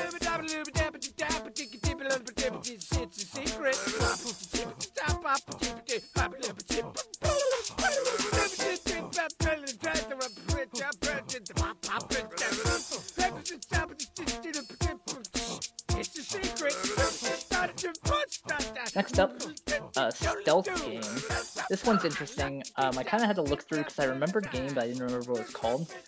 It was an Xbox Live Gold free game years and years and years and years ago. It's called Monaco. What's yours is mine, and you basically it is an overhead heist game. I don't exactly remember the objective, but like you have to like I guess it's different for each level. But you can play as different roles, like the lookout, where if you sneak, you can see people through walls. The hacker, you can hack through to computers to make it easier. Um, and yeah, just sneaking around people trying to do a thing. It's been a long time since I played it, but of all the stealth, I haven't played that many stealth games. But of all the ones I played, that one was my favorite. So, Monaco, what's yours is mine. Uh, for me, it's probably no surprise. Um, it's going to be an Assassin's Creed game. Um, I went with an Mhm. older Assassin's Creed title because Odyssey and Origins and presumably Valhalla, they play more of a open world RPG uh, style. So I went with one that was bef- uh, a little bit older. I went with Assassin's Creed Rogue. Um, it's Ooh. in general one of my favorite games. Um, but this is still when combat consisted of you hit B to block and hit X to uh, to assassinate or kill or fight.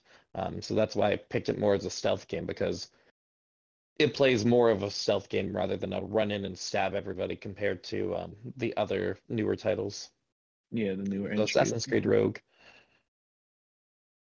Okay. Um, so mine's have two. So there was uh this game called Thief on PlayStation originally released, and you kind of play as this thief, and you had like I wouldn't say like you had like dark abilities and stuff like that, and you were like you'll break into different areas and steal gold. There was like a whole story behind it, and it, it was really good. I actually like that.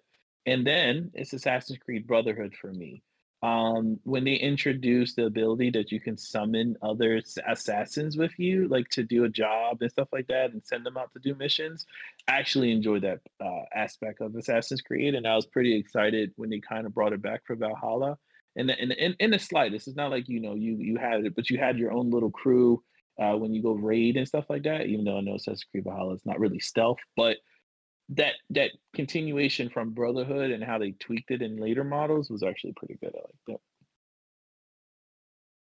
Uh, Brotherhood is another one that I really enjoyed. Whenever this was a top five list for me, that was my number five. Uh, my number one, though, is probably going to be Sly Cooper's 3 Honor Among Thieves. Cannot tell you the number of times that I've beaten that game. And also, like, I've realized that I've played very few stealth games. Um, even to this day. So that's one that I know for sure that I've played. I've beaten that entire franchise more times than I've count, save for Thieves in Time, because I don't have the proper equipment to play that one. But cannot get enough of that game. Um, I might someday grab like a PS3 and grab the HD collection of those games just so I can play the third one again. Because I don't think we have a PS2 anymore, at least a functioning one. Love, love, love that game. All right. Next uh next category. it's our favorite survival game. Love to give a shout out to the total sellout answer because I couldn't think of anything else and also it's really really really fun. It's Minecraft. Um just, you know, everyone freaking knows Minecraft. Um but when you hit the that right now. yeah. But when you kind of hit the like when you're playing on survival, when you hit that point when you have enough stuff and you've kind of just built this giant base and you're basically unkillable, it's one of the greatest feelings of all time. So if a creeper blows up behind you, doesn't matter. You got freaking enchanted diamond armor at this point, netherite. So this last no, I think two years ago it was right a few months before my son was born. One of my gaming bucket list things was to beat the Ender Dragon on survival mode, and I finally did it. Uh, we hella over prepared. It was very funny, um, but we we did it, and it was a great experience. So, favorite survival. You gotta do the wither. Yeah, so mine, uh, I again not a genre I typically play, so I went and looked up the list, and the list consists of either Minecraft or zombie survivals. And uh, for people who have played uh, single player uh, kind of storyline games, uh, or you know two person co op games, um, but zombies not really my forte. I find them to be really overdone and a little boring. Uh, so I looked at the full list. I'm like, okay, Minecraft is really it. The only reason why I say it's kind of funny that it has to be Minecraft is that because I uh, was playing Minecraft with Exotic for a while, but then there was some update um, that my uh, Minecraft got, and so when I opened it up, uh, once you get through the main menu, like, oh, please uh, hit yes or no for the setting or whatever, and I would uh, try to go and click uh, because they don't put it on a default button. Like you have to move it to either yes or no. And so I went to move it to the yes, and it just wouldn't let me. So I, I kept trying it. I was like, maybe it's my controller. Turned off the controller, turned back on. Couldn't do it. I was like, okay, well maybe I'll just restart the the, the game. So I shut the game down and I opened it back up, and I ran into the same problem. I was like, okay, this is starting to get annoying. So I turned off the console like full restart and everything and tried it. Still wouldn't let me. And meanwhile like exotic is on the party with me and he's like come on guy. So hmm. eventually i'm like my last ditch ever here is to uninstall reinstall and then try it again. And i do that and i still run into the same issue and i was like fuck it. At this point i am so annoyed by this that i'm quitting minecraft and yeah just we haven't played minecraft since i haven't had it installed so it's funny that it's both listed as the favorite because it's the only one I played, but I also rage quit from it because of not even the game, but because Microsoft can't apparently make a functioning button menu. Yeah. I mean, hopefully they fix you know Starfields because they keep pushing that back. Um, so for my uh, survival game, there are um, No Man's Sky. So when originally when it came out, right, everyone was like, "Man, this game is trash." I spent, I think, a whole weekend just in front of my TV. I think I, at this time I was living with my daughter's mom, so we were still together at this point. She comes into the room and she looks at me. She goes, "Are you still playing that dumb game?" And I'm just like, "Man, I am enjoying it." You go to planets, and each planet has a different ecosystem. Then you got to craft your suit around being able to survive in that planet. It's basically like a higher, you know, res for um, Minecraft, but No Man's Sky I actually like that one. Yeah, so Minecraft, classic, love that one. Uh, same with No Man's Sky. For some reason, the flight in that gives me like really, really bad motion sickness, so I can't really play it anymore. But I did enjoy my time with No Man's Sky. I played it after they dropped a bunch of free updates that like really, really fleshed the game out a whole lot more Mhm. than initial release. Um, my number one though, gotta bring up the controversial, problematic fave as always, which is Terraria. Um, I just love that there's more of an actual structure to that compared to Minecraft. Minecraft's so open-ended that I get ADHD anytime I try playing it, lose motivation real quick, and then that's just it for me. Since there's like a very specific set of circumstances you need to progress the world in Terraria, which is still optional. You don't even have to do it. It's just I'm always motivated to do that specifically, um, as well as just the creative bosses, the loot system, and everything else. It's always put that over Minecraft for me. That and like if you choose to get into building in that game, it's easy to learn but very difficult to master. It's kind of insane the things that people have been able to build in a 2D game with the build system that's available in Terraria. So, got to be Terraria for me. All right.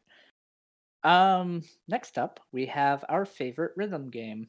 My favorite rhythm game, and this will get more controversial later when we get into our top five.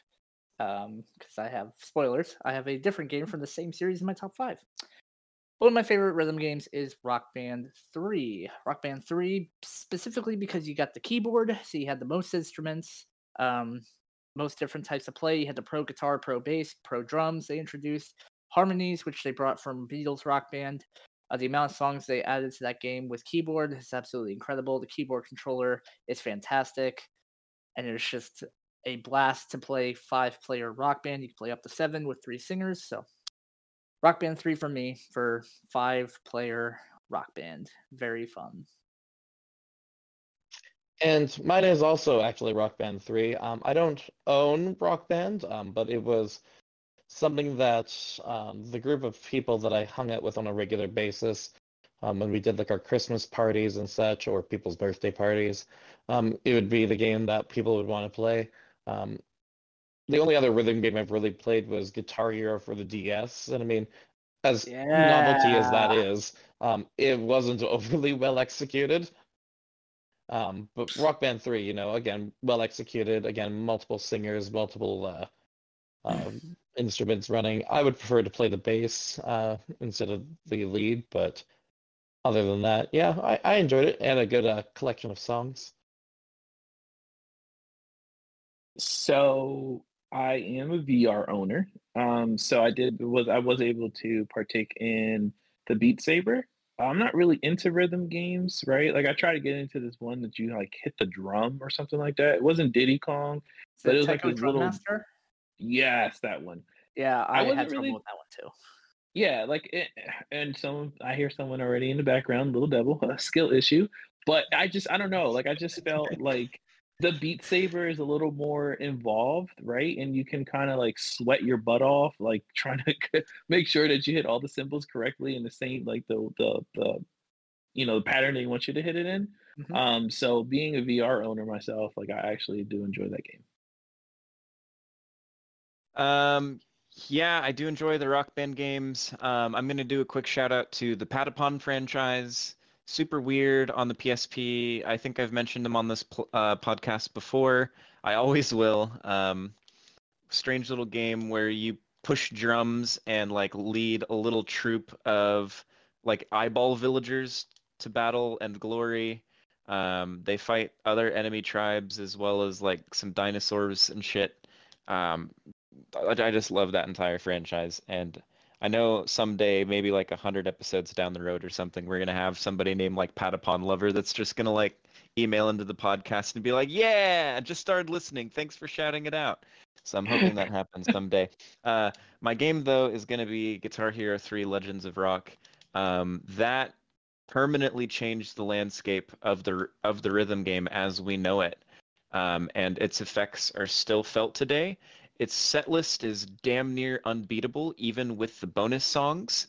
Um, and I think the only Guitar Hero game that I truly cared about since like Rock Band just completely and utterly blew that franchise out of the water in every respect after that is Warriors of Rock. And even then, I don't think Warriors of Rock came anywhere close to how good of a game Guitar Hero 3 is. Like Guitar Hero 3 is the source code basis for Clone Hero, which is the PC community based version where people literally do entire recreations of the entire rock band and guitar hero libraries as well as like meme songs and like shit so hmm its its effects are still felt today. Can't I love it. I still wish that I had it on the Wii, um, but I'm also glad that I don't because it means uh, Exotic can't practice, so I'm still unbeatable. Anyway, Yep. Sounds, sounds good. I like that. I like that little plug. I'll get one someday. We'll have a rematch. It'll be great. Next up is our favorite survival horror game. This one's pretty easy for me. It's Resident Evil 4. It's the one I've replayed the most. Um, very, very creepy as well as very funny. You can't move while you shoot, but the game is tuned perfectly to it. It actually has this really cool difficulty curve where it will change the difficulty on the fly. So if you're doing really good, it will um, it will make the next encounter harder. And if you're doing really bad, or if you start doing bad, it will make the next part easier. So it's basically always as hard as it needs to be. Makes basically makes it a perfect game. So Resident Evil 4 for me. Very good. Uh, for me, I haven't had a chance to fill this one out. Uh, again, it's not a genre I play.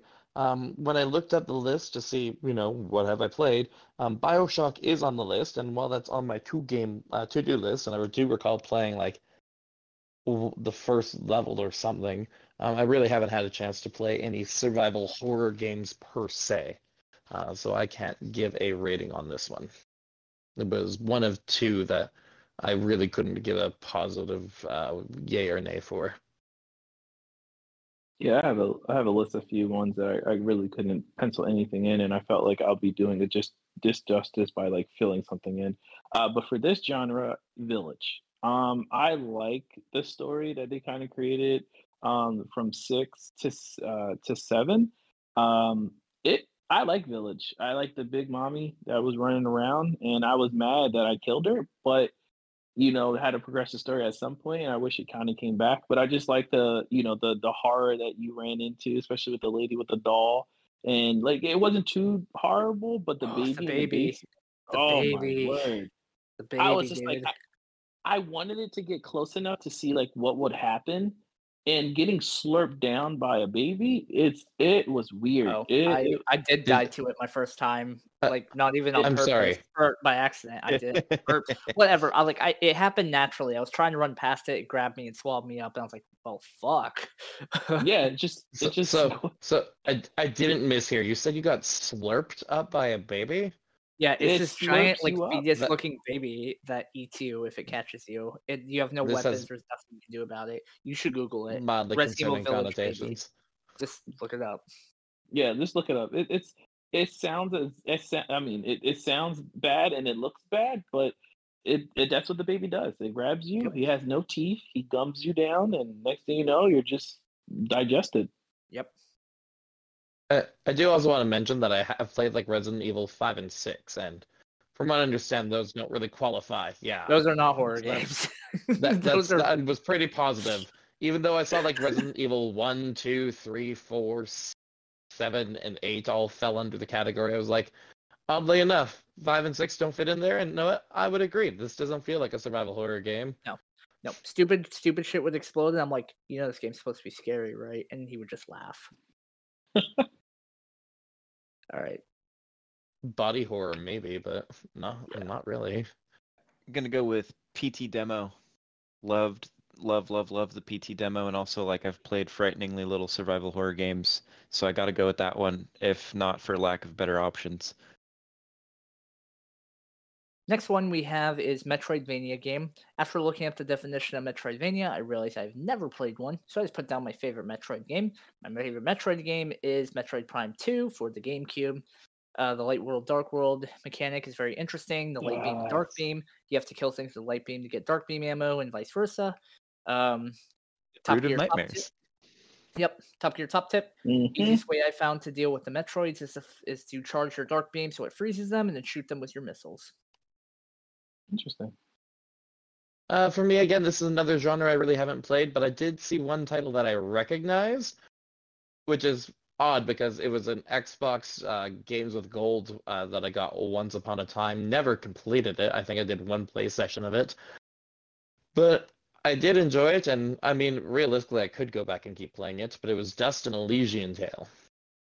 Uh, it had just an interesting art style. I do recall it having voice acting to it, which was uh, interesting because they still show you all the speech bubbles. But yeah, it had voice acting, if I recall correctly. But yeah, it, it, it I could realistically see myself going back and playing it. Okay. Uh, for this one, I also picked Metroid. Um, just as the series in, in general. Like I, my first Metroid game was Metroid uh Returns. I think that's what it was for the Game Boy Advance. Um, or Zero Mission or whatever it was originally. I think Yeah, it was a I think remake it from the Zero. first one, Metroid Zero. Yeah, it was a remix. Yep. Uh, I love Metroid. I, I love the fact that they're bringing it back for the fourth one. Hopefully, they bring it back soon. Um, overall, Metroid is actually a pretty good game. I never really played this game, but I watched one of the people that lived on my floor in college damn near beat the entire game in a single day. So I'm gonna count it. Uh, Hollow Knight, really interesting Ooh, game. Would potentially. I was waiting for that. Um, Ooh, yes. yeah. I need to have a counter. Alex' counter favorite how many thing. Times. Uh, dude, it is. Yeah. It's like I, I need to make a compilation of that eventually. Yep, it's iconic. It really is. But yeah, Hollow Knight for me.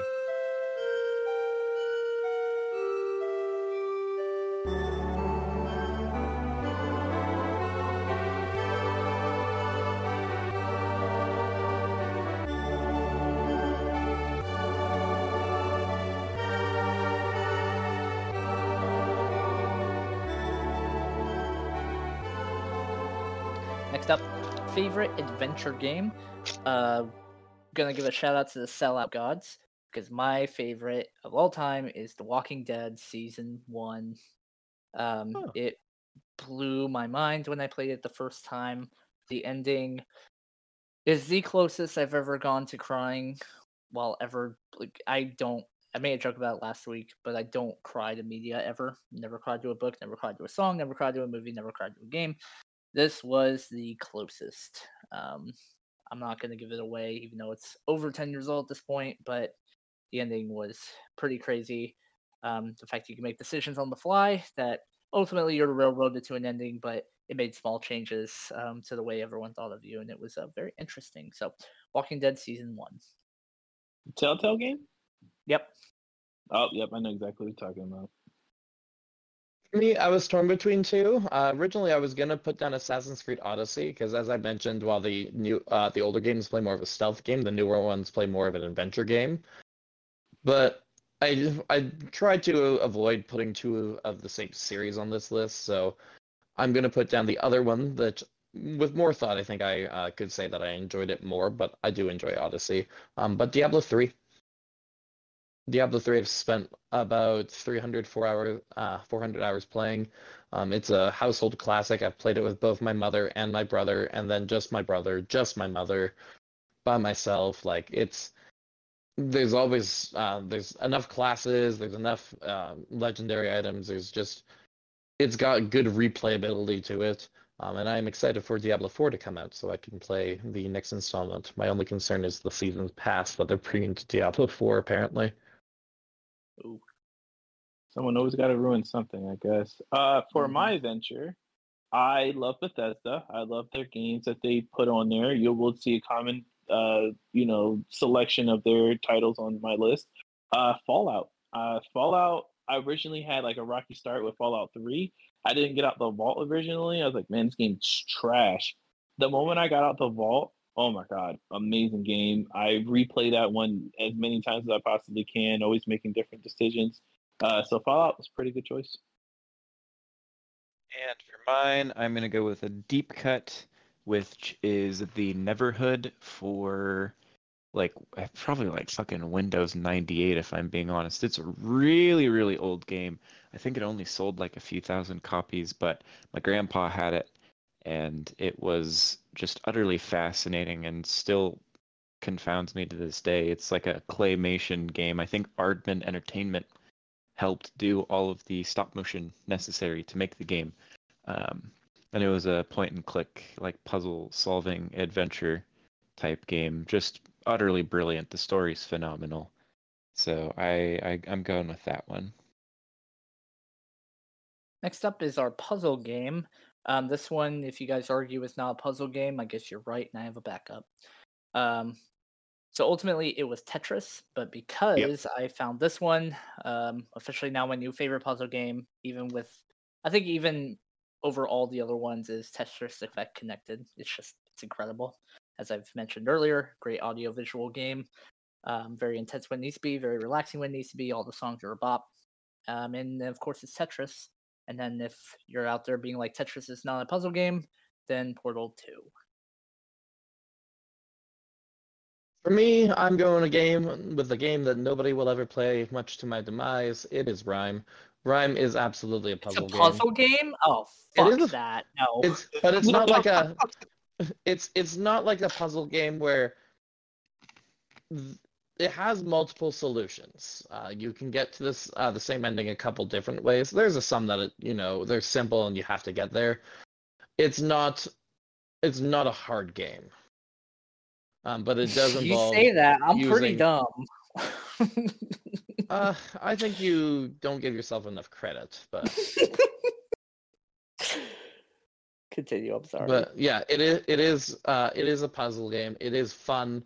Um and again, I will always recommend people play. It's the only game that's made me cry.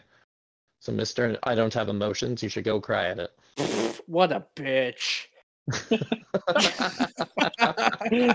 I'm just kidding. I'm just kidding. It- I'm not saying I sat there like freaking stone cold at the end of Walking Dead and went, "This means nothing." I was like, "Oh god damn!" It was freaking close. Almost got a tear. Got out. misty eyes. Yeah, no, I, I do think that this this is a game that will make you cry. If you catch what the theme is. It is it, it is a little bit of nuance, but you had once to you catch it, you'll be the like, oh, story oh, of. Halo as we went. I don't know, man. Eventually, one day, one day, it will happen, and it'll be a surprise to you. You won't even know when I play it. I'll just come on the hmm. podcast and be like, "Lightfire, I played Rhyme." And then I'll be like, oh my god, and that's all we talk about the entire episode. That that'll be the whole episode. That would be a rhyme episode. just Rhyme. That's good. That's gonna be what my segment is. Everyone's gonna have to play Rhyme and give me a review. If you buy it for us, shit. I'm not making you buy shit for mine. Sorry, Bane. All right. So for mine, uh, pretty simple. Uh, portals. So eat the cake. Um, the cake was extremely cakey. I guess you can explain it. Uh, I like the robot's voice. I know it sounds extremely robotic, but I am a techie at heart, and I would love to have her as my AI, just chatting with me throughout the day, right? And uh, so yeah, I like Portal. Minesweeper. Minesweeper. That's it. Minesweeper. Uh, it, it is a I mean- classic. it, it speaks for itself. yeah, that's all you gotta say. Minesweeper.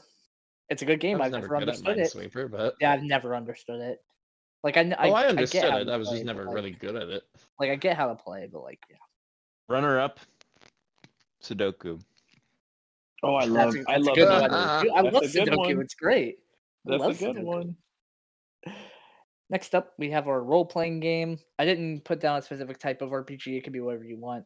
Um, guess gonna steal from Soybean here, but my favorite role playing game of all time is Fallout 3. Played it. I played through it a bunch of times. Did a bunch of different stuff every time. Uh, one of them I even played as an evil baby, so that was fun.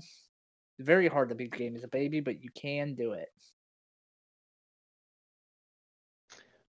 For me, I have the true nerd, nerd answer. Uh, Dungeons and Dragons. No, it's not a video game, but it is a it's a tabletop game. It is a role playing game, and I've had the Mhm. pleasure of uh, playing with a group of people for about the past five six years. So we went on a two year hiatus when the end of the world occurred, um, but I, I thoroughly enjoyed my time with it. Uh, I'm more than happy to keep playing with my characters. I have concepts for characters that I haven't had a chance to use yet, and so I'm hoping that eventually I will get a chance to play more with uh, those characters. Um, so for my role playing one, again, another Bethesda title. They're pretty good at it. It's not Oblivion, surprisingly. Like Is it everyone was like- it is Skyrim. The song you fall I- asleep to, you freak? I love Skyrim. Which Like, version of Skyrim? Yeah, No, which I mean- The thousands, the thousands released game of the year for the 30th Yeah, time. which version of Skyrim? I mean, that has to tell you when a game can come out that many 358 and a half times. days. Final coded remix. You know, they they come out. They come out with so many copies. It tells you it's a good game, right? Like just getting all the little voices and then shooting and, and knocking a dragon out of the sky and be like, oh, I'm gonna kill this dude right now. Um, you could play basically as anyone: a cat, a lizard, a, you know, a dragonborn, that's a stormcloak, and it's a great game. I love the story, um, and I just love the the playability of it. Like you always do something new in the game. Yeah, Skyrim's pretty good. Um, my favorite though right now is Elden Ring. Have I finished it? No. Will I eventually? Um, yes. Does it piss me off sometimes? Also yes. But the world building, um, just the actual like scenery, uh, the challenge, the diversity of build, and the fact that it's the only Souls like where you're actually able to jump just makes everything so much more interesting. Um, Mm-hmm. also weird because the Souls games, whenever you can get over yourself dying to really stupid shit, are actually really, really, really funny. Like the comedic timing to some of the deaths are just absolutely hysterical. There's this one like giant, massive, like entire like underground city that's like an optional thing that you can go into in Elden Ring at some point, and there's these like giant boulders that like will try to run you over Yeah, and crush you. yeah, yeah. Yeah, exactly what uh, you're talking in, about. in that area. They're they're called silver tears or something like that. But I saw a video recently where someone tried hopping on like the side, like the railing essentially of the bridge to avoid being ran over by the silver tear and dying.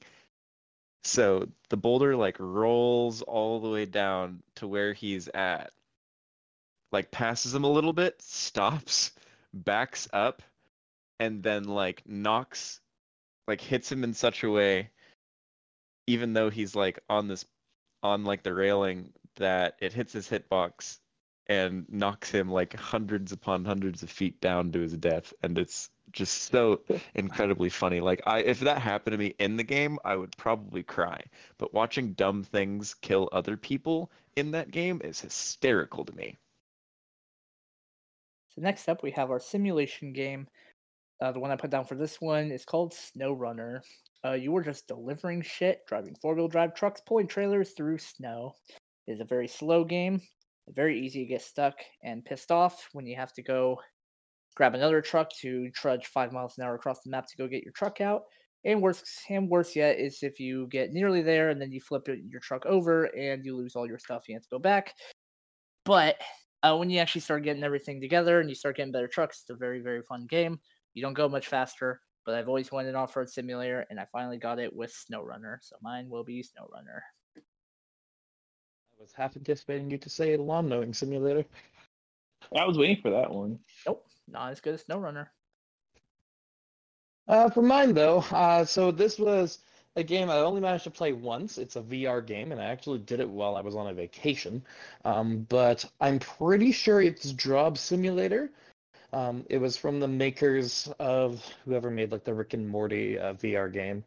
Um, but I really enjoyed it um, because it does have uh, that kind of humor to it, not necessarily as much. Um, but it did get extremely crazy near the end, and I was like, how did I start from like pouring myself a cup of coffee to now I'm like three levels deep into Inception, and I'm in the middle of a goo room. But it was incredible fun. I really enjoyed it. The only issue I had with it um, wasn't even with, or sorry, the two two issues I had wasn't even with the game itself. The first was just with the weather of Toronto. Um, Toronto is down by the Great Lakes. Um, whereas I live in the middle of British Columbia, which means that I was incredibly hot and sweaty the entire time, and sweat was just dripping into my eyes the entire time I was playing. Ew. The other issue I had was the room they had me in wasn't calibrated to the headset. So like I would try to reach out and grab something and I would hit the wall. And I would just like I would have to like grab a stick in game and try to use that to pull something over to me because I couldn't reach it just far enough. But in general, I enjoyed the entire gameplay experience. I had a blast. The person I was uh, hanging out with at the time also played the same game, and yeah, he he was also really happy with it. Okay. Um, so for mine, it's a surprising one. Uh, Stardew Valley. um something about like the little songs that they have and the different ecosystems that you can visit is a really Is good that a simulator. simulator though? It is. You get a farm, and you be and you become a farmer. It's it's a Uh-huh. simulator. If if you look under genre, it's a simulator. Uh, I don't uh, know. Most farmers that I know in western Kansas don't go in a cave and fight a bunch of monsters. Well, I guess it's out, guys. We live in sounds like Kansas, just so you know. Fourth Huh? episode. It's- Soybean, Philadelphia. Go find them. Me and me and Rubbins, Kansas. Come find us. Oh, I fire and I just British mentioned I live Columbia. in Come get British us. Columbia. I know. I'm just. Come grab your visa Man, and come visit me. I know. I'm just. doxing. We're No, we've it's- done it's doxing everybody. it's- Oopsies. It's fine. It's fine at this point. It's it's funny. We we haven't mentioned Come mentioned find us. cities and Yeah. Come find us, everybody. and again Well, well, for the everyone, but population of California is larger than my entire country's population, so yeah, soybean will be really easy. Just look around the Philadelphia, um, Philadelphia area. You'll find them. he's got to keep his I Philly tucked go- away. I don't go outside, thank God. I would be ashamed if I did. when when our one crazy fan comes after you of our six Mm. total listeners, one of them is crazy enough to drive out there and come find you. I listen. I'm one of the listeners. Okay. Uh, Anyway, uh, yeah, I would not say Terraria is a sim. Stardew Valley. Stardew Valley. Stardew. Or Stardew, yes, sorry. Terraria is not a sim either, but Stardew is not a it's the one he put down, so I'm just gonna say, "Yep, that sounds good." Rubbins. Yep, close enough. Um, Objection. this is this is admittedly going to be a bit of a stretch as well, but Untitled Goose Game is my favorite simulator. I think it is entirely to a sim than realistic. Stardew. I think it's entirely than realistic but to I what- would, I would to still what geese be a little actually hard do. pressed. But I'll take it closer than Stardew. Hey, it's a it's Another- a duck simulator, another- a goose simulator. Yeah, All right. another one on A my duck list would have been would have been Goat Simulator or um, Flight Simulator. So, Yeah. But I'm I'm I'm sticking with Untitled Goose Game, also known as being a menace simulator. Mhm. It was that. It's goose it's as much of a simulator as Goat Simulator is. Yeah. But it's in the word a simulator. Yeah, simulator. Next up, we have Soybean's favorite um, genre of games. You got the MOBA. Uh, go back to Yes. episode one, uh, where you get to hear a rant about why MOBAs are terrible. Um, How all of us wanted to try to play League of Leg- Legends and chose not to for our own health. yep. And if you listen to that episode, you already know mine. Mine is Smite. Uh, very fun. Haven't played it in a few years, but basically, you know, third-person MOBA, not over the not over the head.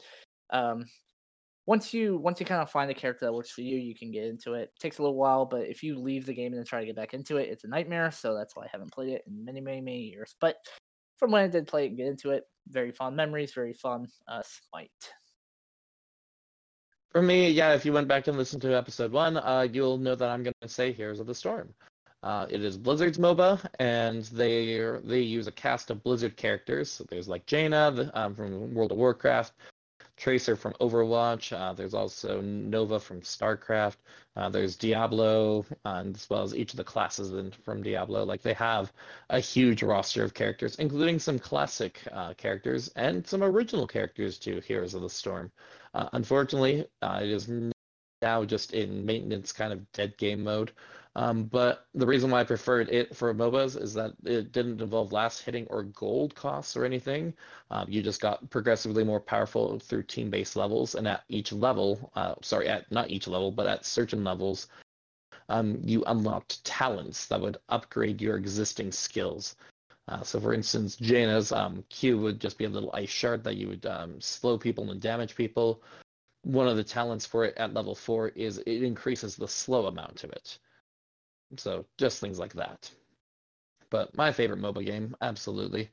It's just sad that it's in dead game mode. Surprise, surprise. No MOBA. Might. Yep, you said everything that needed to be said about it. I like the third person aspect. I like the Pantheon options. Um, and also everything in Smite is a skill shot. Um, League has a lot of auto aim that definitely increases the frustration of playing it. Um, that arena mode, arena mode in Smite is just like chaotic, dumb fun, and I really enjoyed doing arena instead of like being forced to do uh, lanes lanes style stuff. All the modes except for Conquest, because Conquest is your regular three lane MOBA bullshit. But all the other modes are very, very fun.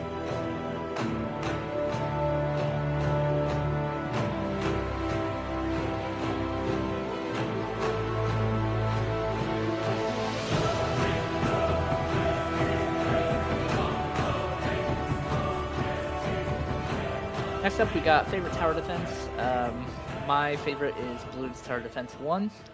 Uh, very stripped down, very basic. Why I like it. Not a bunch of bullshit. Um, although I complain in beat 'em ups that it doesn't have enough, but on this one, I don't know. Just kind of works for me. It's just having it be super simple, throw down 5 million monkeys, and just win the game. It's incredible. So, Bloons Tower Defense 1. This is one that I had to go searching for because I know I've played Canyon Defense games, uh, or sorry, Tower Defense games, um, but not in recent memory. If The last time I can remember playing one, it was like grade nine or ten for me. So I had to go searching, and I found it. Uh, it was called uh, what is it? Canyon Defense, and it was from Miniclip. Um, and I did a quick uh, Yeah. quick double check on it. It it involved race cars and uh, you build turrets on the canyon and kind of Mad Max or Mad Max esque and yeah. So, but other than that, I don't recall any tower defense games I've played. I'm in the same boat as as Light here. I'm not really. I can't really remember or say. I looked at a list and not one popped out, and it was just like, oh yeah, I remember playing that. So none for me. I'm gonna go with Bloons Tower Defense 4. Um, the first one that I ever played was 3, and I loved that. Um, couldn't get enough of it in elementary school whenever there would be like snow days on recess or just like messing around in the computer lab instead of actually learning to type, which I now regret because I to this day still type with two fingers and peck instead of using home row. And I uh, think it actually led to me having a disadvantage in playing higher levels of difficulty in Guitar Hero because my pinky isn't as dexterous as those who uh, did properly learn home row. Uh, regardless, that's not important. Um, Bloons Tower Defense 4 was just such a vast improvement upon what made 3 so good.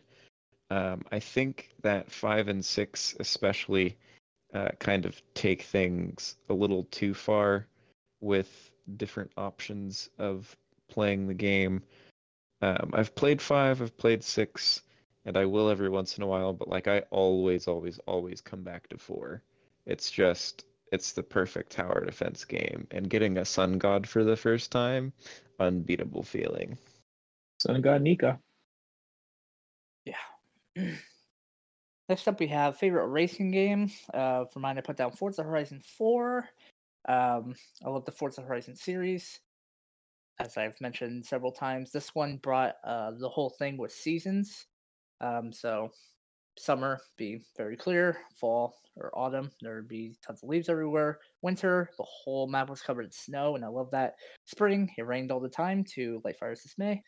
Uh, the expansions were amazing. They had Lego the a Lego themed one and the one called Fortune Island, where you just got tons of money, and they introduced treasure chest.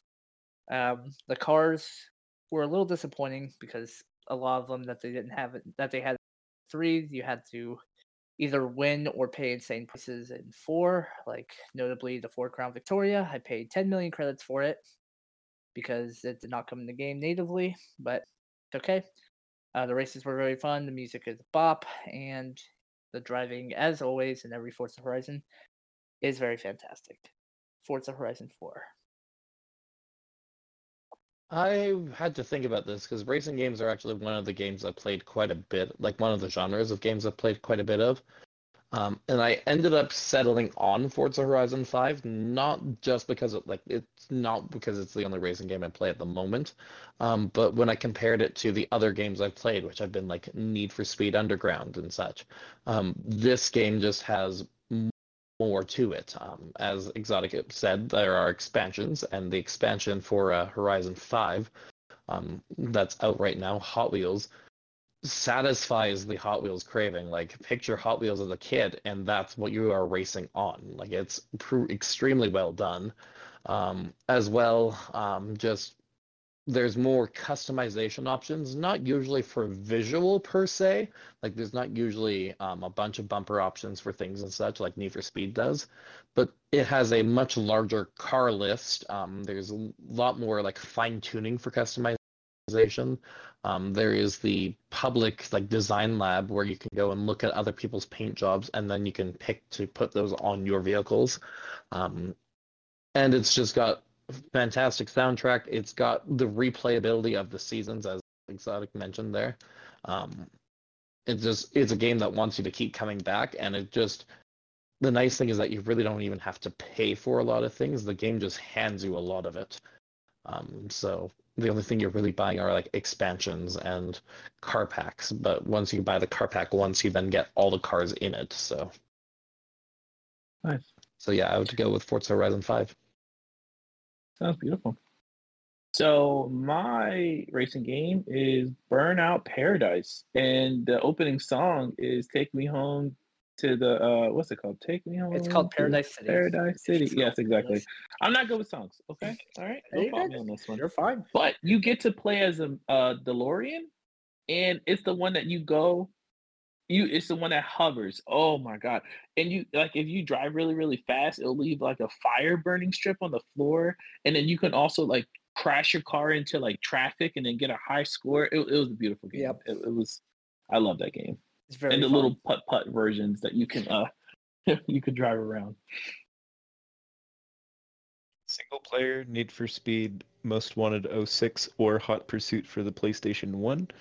Um, actual like multiplayer modern racing game, gotta be Forza Horizon 5. Love that game.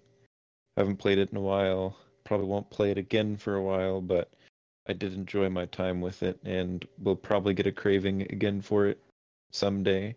Love the You join us for our Thursday sessions. Love it. Love the uh, big special shout out to the 1970 GMC Jimmy, the best statted vehicle in the game. Can confirm. Um, I use every S2 race that I possibly can for it. Anytime I need a different car, like an A, a B, a C, or D, I just spec it down or up as need be. Um, the only car that even stands a chance of competing is the limo, and even then, you just you just can't top the Jimmy. Next up, favorite sports game. Uh, this one, I had to dig deep into my darkest, saddest memories, and I found Mario Superstar Baseball from Nintendo GameCube. This game is fucking bullshit. it's a Mario sports game, so everything is fucking bullshit. it's a great game, but that's all I'm gonna say about it. Is everything about it is fucking bullshit, but I still love it. Mario Superstar Baseball. So this one actually has a similar uh, category later on. So the one the title I was initially going to pick, I was like, hmm, I don't want to use it twice. So I used the uh, the title for the other category, similar to this. And I'm absolutely pulling uh, a loophole, but I have Google to back me up. I picked Gran Turismo 2 because racing is considered a sport. Sure is. Technically, it is. It is. And Gran Turismo is closest. Gran Turismo is closest out of the racing games I played to NASCAR F1 style. So that's why I went with Gran Turismo 2. Uh, I haven't owned the game, um, but I have played it for about a week, week and a half uh, when I was visiting my dad once. So I have played it, um, but it's yeah closest to F1 racing or uh, NASCAR racing. Otherwise, I haven't played. I think I played like NHL 07 once. Like just sports games, not my go-to. hmm sitting here. Uh, I'm also not a big sports person, but since Exotic kind of jogged a memory here, Mario Strikers, you can kick the ball so hard that you can knock the other players down. Like you could just like just kick the ball on flames and just see them like just burn everybody in the in the way and just make a goal and you could just watch Diddy Kong or D, uh, Donkey Kong sit there and his hands on fire. It was it was it was good game. Did you see that in Mario Strikers, Waluigi like displays his crotch all the time? Like he doesn't pull it out, but he does that like motion where he like you know whips his Points hands to down it? in front of it. Yeah, Yes, WWE. so Like, inappropriate. I love it. That's Apparently- why he's not allowed in Smash. and apparently too peach's like uh loss screen has gotten progressively like less angry as time's gone on because like she used to like rage whenever she would lose and like just kick the ground and like start acting really out of pocket. And then the most recent one she's like about to do it but she like closes her eyes takes some deep breaths and like flaps her arm a bit like for like some stuff she learned in like anger management class. And i just think that's so funny. And that they like Oh god. give these characters character development in a fucking Mhm. sports game of all things. It's so funny. Mine is going to be either any of the SmackDown versus Raw games from like 2007 all the way through like 2012. Literally any console, PSP, PlayStation 2, Xbox, doesn't matter. Um, nothing beats throwing one of your best buds off the top of a steel cage um, and then diving off and trying to land an elbow on them and missing and then you're both stuck spamming your buttons trying to get up for like 45 seconds because you're both heavily injured so fucking funny um, if not that though then probably rocket league i count it as a sport it's an esport Mhm. Yep. Yeah. yeah, uh, yeah, okay. Yes. It's soccer with race cars. Next up, we got favorite board game. This one for me, very easy. Betrayal at Betrayal at the House on the Hill. Uh, you build a board as you go. You go around discovering rooms, um, cards either improve, improve or disimprove. I don't know. Um, I don't know whatever your stats. Um, and then once the entire house is built, one person is the betrayer. They have a set of rules. Uh, the other people have a set of rules, and uh, the betrayer tries to kill the other three people, while the other three people either try to survive or kill the betrayer. It's been a long time since I played Rubbin, so sorry if I'm wrong. like did i introduce that did i introduce that to you Uh, you brought so. it over in Radbury, and I played it, and uh, a couple other friends. Um, yeah, it's very fun. Yeah, I There love are tons and tons and tons of different uh, scenarios that can happen. Very, very fun game. Betrayal to House on the Hill. Uh, so I went. I I fi- figured the gist of this was non-video, sit down at a table kind. So I have two like non-board games. If you need a board game, I do have one. Um, but I prefer these two games over it. The first one is a card game, Exploding Kittens. I don't know if anyone's had the chance to play that, but uh, I like to play with the party rule, where instead of having just like one diffuse per person and then like just one more exploding kitten over it, you have all your diffuses and all your kittens in there. So it makes it uh, for a lot more fun, in my opinion, because you can diffuse like three cats in a row sometimes. Um, but if people wouldn't accept that as a proper board game answer, uh, the next one is closer to a board game. Um, not sure if people would have heard this one because it's a little bit more of an old person's game. Uh, but Mexican Train, which is a dominoes game. Uh, it's pretty much you start off with uh, the double of whatever domino. Uh, so usually you start with your highest. Like for instance, most people have a double 12 set if they own dominoes. So you'd start with double 12. And in order to start your train, you would need to play a domino that has a 12. So you could start with like a 12 1. But then when you go to play next, you have to either play uh, a 1 or another open train. Trains are open if uh, they can't play on them or on anyone else's. So you, if I didn't have a 12 or another 1, if somebody else had opened up their train because they didn't have a 12, I could put a 12 4 down and open them up. But then someone else could then play off the 4 instead of off a 12. So that one's closer to a to a board game. If people still didn't take that, then my uh, cop out was going to be Clue. I enjoy Clue.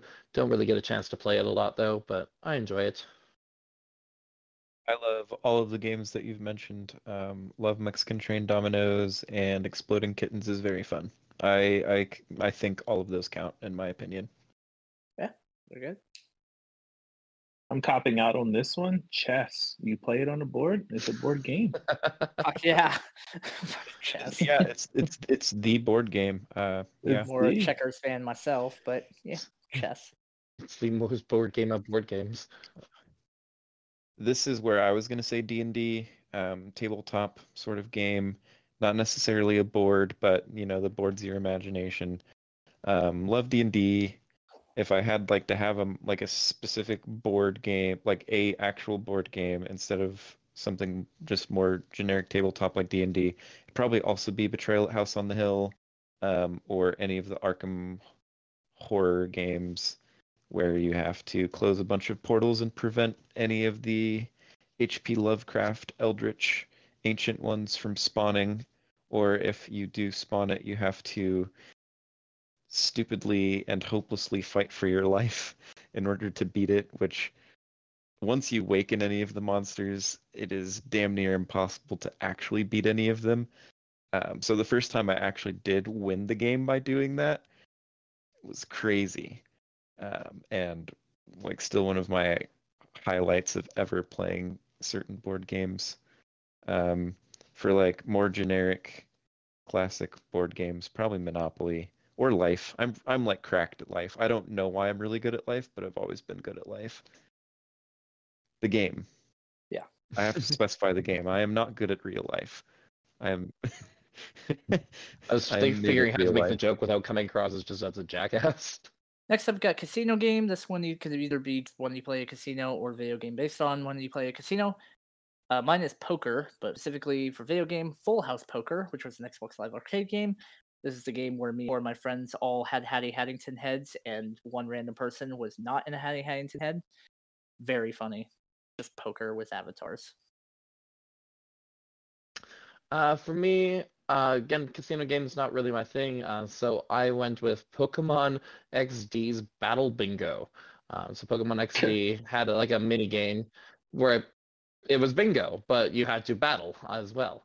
Um, so Battle Bingo, if you, you want to look it up, Serebii has a good description of it. Um, but the short answer is you pick a starter Pokemon, then you have to progress through the bingo card, um, going through type advantages and such. But each Pokemon only has like two plays, so you do have to catch Pokemon as you go. And if you went, went uh, beat the card, then you got a prize like a TM or something. But closest to um, casino game. The other one would have been like the Voltorb flip from like Pokemon's Heart Gold and Soul Silver when they removed the uh, Yep. the slot machines. But hmm but I think I prefer the Battle Bingo over the Voltorb slip or uh, flip.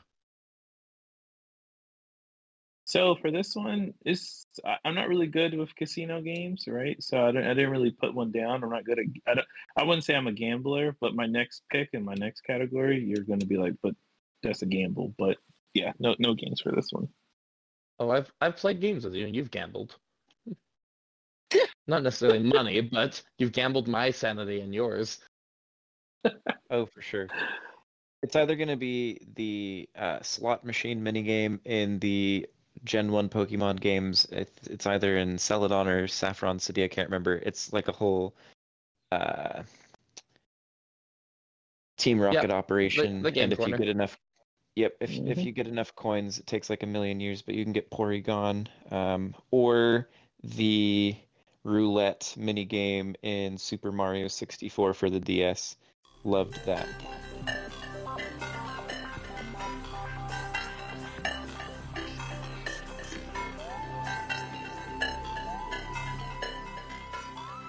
Next one we have here is your favorite mobile game. Mine is the second most obvious answer Plants vs. Zombies. You are playing as a guy who drops plants who shoots at zombies. Very fun to make cool setups, get in the endless mode, and make these absolutely crazy setups that can destroy absolutely anything. Very fun. Plants vs. Zombies. Kind of tower defense. Uh, that does beg the question: What's the most obvious one then? Because I'm pretty sure that's not mine. Oh, Angry Birds. Oh, Angry Birds. Oh, okay, yeah. Because it's the, Uh, mo- I my thought it was the fa- most popular mobile game of all time. Well, but there's been a lot of games that have claimed that title.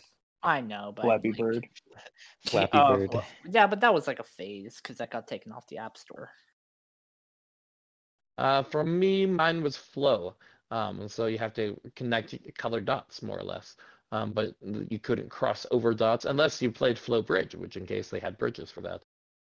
Um, but it's just fill fill the grid, um, get the blue dot to connect to the blue dot, connect the green dot to the green dot, have no spaces. Fun, simple. I enjoy it. Cool. Um, my phone game that I play the most is called Dokkan, the JP version only, because you get all the characters at a reasonable time. Uh, there is a gacha game, and you do spend money on it to get a character. There's like a really odd chance, but I like it. Um, either going to be Osmos, the Impossible Game, or Marvel Snap. Marvel Snap is the one that I've played most recently. A lot of fun, very very fast paced, two to three minute matches card game, and uh, you don't have to spend money on it at all, unless you want alternate art for your cards, and even then you can have ways to earn alternate art for your cards without spending money. Next up, favorite idle game. game that will just basically play itself, but you just add, yeah, whatever. Uh, mine is called Adventure Capitalist. You basically just make money. You tap things to make money, you spend money to make money, and you just sit there and watch numbers go up. I like watching numbers go up. Adventure Capitalist. I went with Forager. Uh, played it on the PC, but it's absolutely not a game because it has self automation. You really just make things progress faster, but once you build the thing, it does a thing on its own. You do have to eventually refill them, but Forager, great idle game, lots of fun. It does have actual adventure components to it, but you could also easily just spend time playing it idly. AFK Arena, another mobile game, but you just let it run in the background, and you can level up characters. It's pretty fun. Tap Titans, um, kind of like Adventure Capitalist, but it's more of like a adventure mode slash battle game. Got all of my friends addicted to it in high school, and then as soon as everybody else started playing it, I stopped playing it, and they got mad at me for that. Oof. Next up, favorite party game. Mine is Mario Party of the sixth variety. Mario Party 6, Nintendo GameCube. First one to have microphone support. I think maps are the best. The characters are the best. You can play as Koopa Kid, which you could in Mario Party 5, but Mario Party 5, just like uh, Super Mario Superstar Baseball, is bullshit. Not not like Mario Party 6 is not bullshit, but it's more bullshit than bullshit. So Mario Party 6. I do have to say Dry Bones is the best Mario Party character, but I digress. Uh, my favorite party game, though, is Fibbage from Jackbox. Uh, any of the Fibbages, um, but they're all fun, uh, especially if you can make convincing lies. Um, but also, usually, I find when you play with a group of friends, uh, that's also when you start sliding in like in jokes. You don't have to make them sexual. Um, I usually go for the non-sexual uh, kind of answers. Sometimes I will because it's right there. It's low-hanging fruit, but Fibbage is a ton of fun to play with people. Cards Against Humanity. Of course. Yeah, fair enough. Um, Yeah. The entire Jackbox franchise, my top three games in within the Jackbox universe are Quiplash, Trivia Murder Party, and TKO. Next up, favorite educational game. This one is either gonna be like, "What the fuck is that?" or "Oh yeah, I remember that one." It's called A to Zap. Let's go. That was gonna be mine. yep, A to Zap uh, is this alphabet game essentially where it displayed the alphabet. It like ran on Windows 98. It's very funny. Um, you click on a letter, and then there's a mini game based on that letter. A to Zap. Uh, for me, I was I was really struggling with this because again, like this would have been like childhood. Um, so I went with one that I played more recently. Um, I will understand if people say that's not an educational game, um, but I would have to say Trivial Pursuit actually. If Trivial Pursuit's an educational game, then Stardew Valley is a simulation. Thank you. You have to know You things Google for it. You have to know things for uh, Trivial Pursuit. I'm just giving you shit. I don't care. I know. if you really wanted another answer, the only other educational title I could give you then was All the Right Type. But like that was they force you to play it in elementary school. So favorite with a grain of salt, learn how to use home row. Maybe dying should go play it. Not dying, uh Robbins. Yeah, who's this dying? I don't have an educational game for this one. Um, I play games to break away from the real world, not to to learn something. So yeah, no. Yep, mine's gonna be A to Zap featuring the Sun Buddies, um, or like basically like funbrain.com, I think it was called. That was kind of cool. Yes, funbrain.com was also very good. Club Penguin. No, I'm just kidding. Um, favorite exercise game? I didn't have a lot for this one. Um, Wii Fit was the most fun. We had this EA one that I got for my mom. um, can't believe I got away with that. Um, and then my oldest brother played it on hard, pulled a muscle near his heart, and got sent to the hospital. And then the next Oh. year, I bought him a whole thing of hot sauce, and he had an allergic reaction and sent him to the hospital. I did not buy him a Christmas gift for a couple years after that.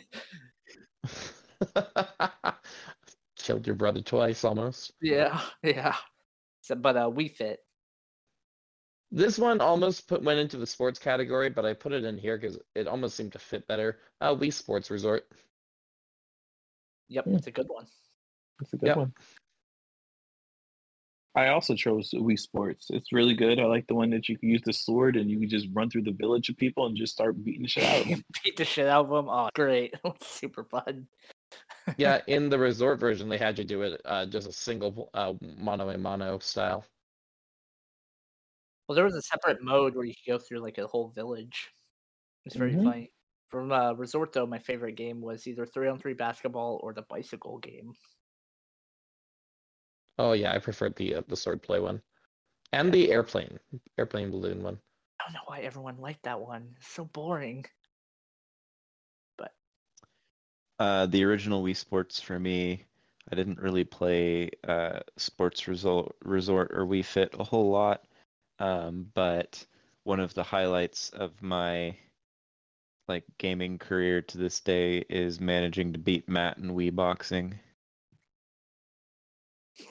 Fantastic. Dude's a fucking legend. Is Matt an AI or Matt a person? Uh, Matt know? is a Matt's the um He's the the AI. me. Yeah. Okay. He's the yeah he he's the number one champion in several of the sports in across several of the games. He's he's cracked. He's very difficult to beat in any of the ones where he's the champion. Including Mhm. Friday Night Funkin' versus Matt. Very rough. And then lastly, here for our categories before we get to our top five is our favorite open world game. This one I put down GTA 4. Um, I think the story in 4 is better than 5.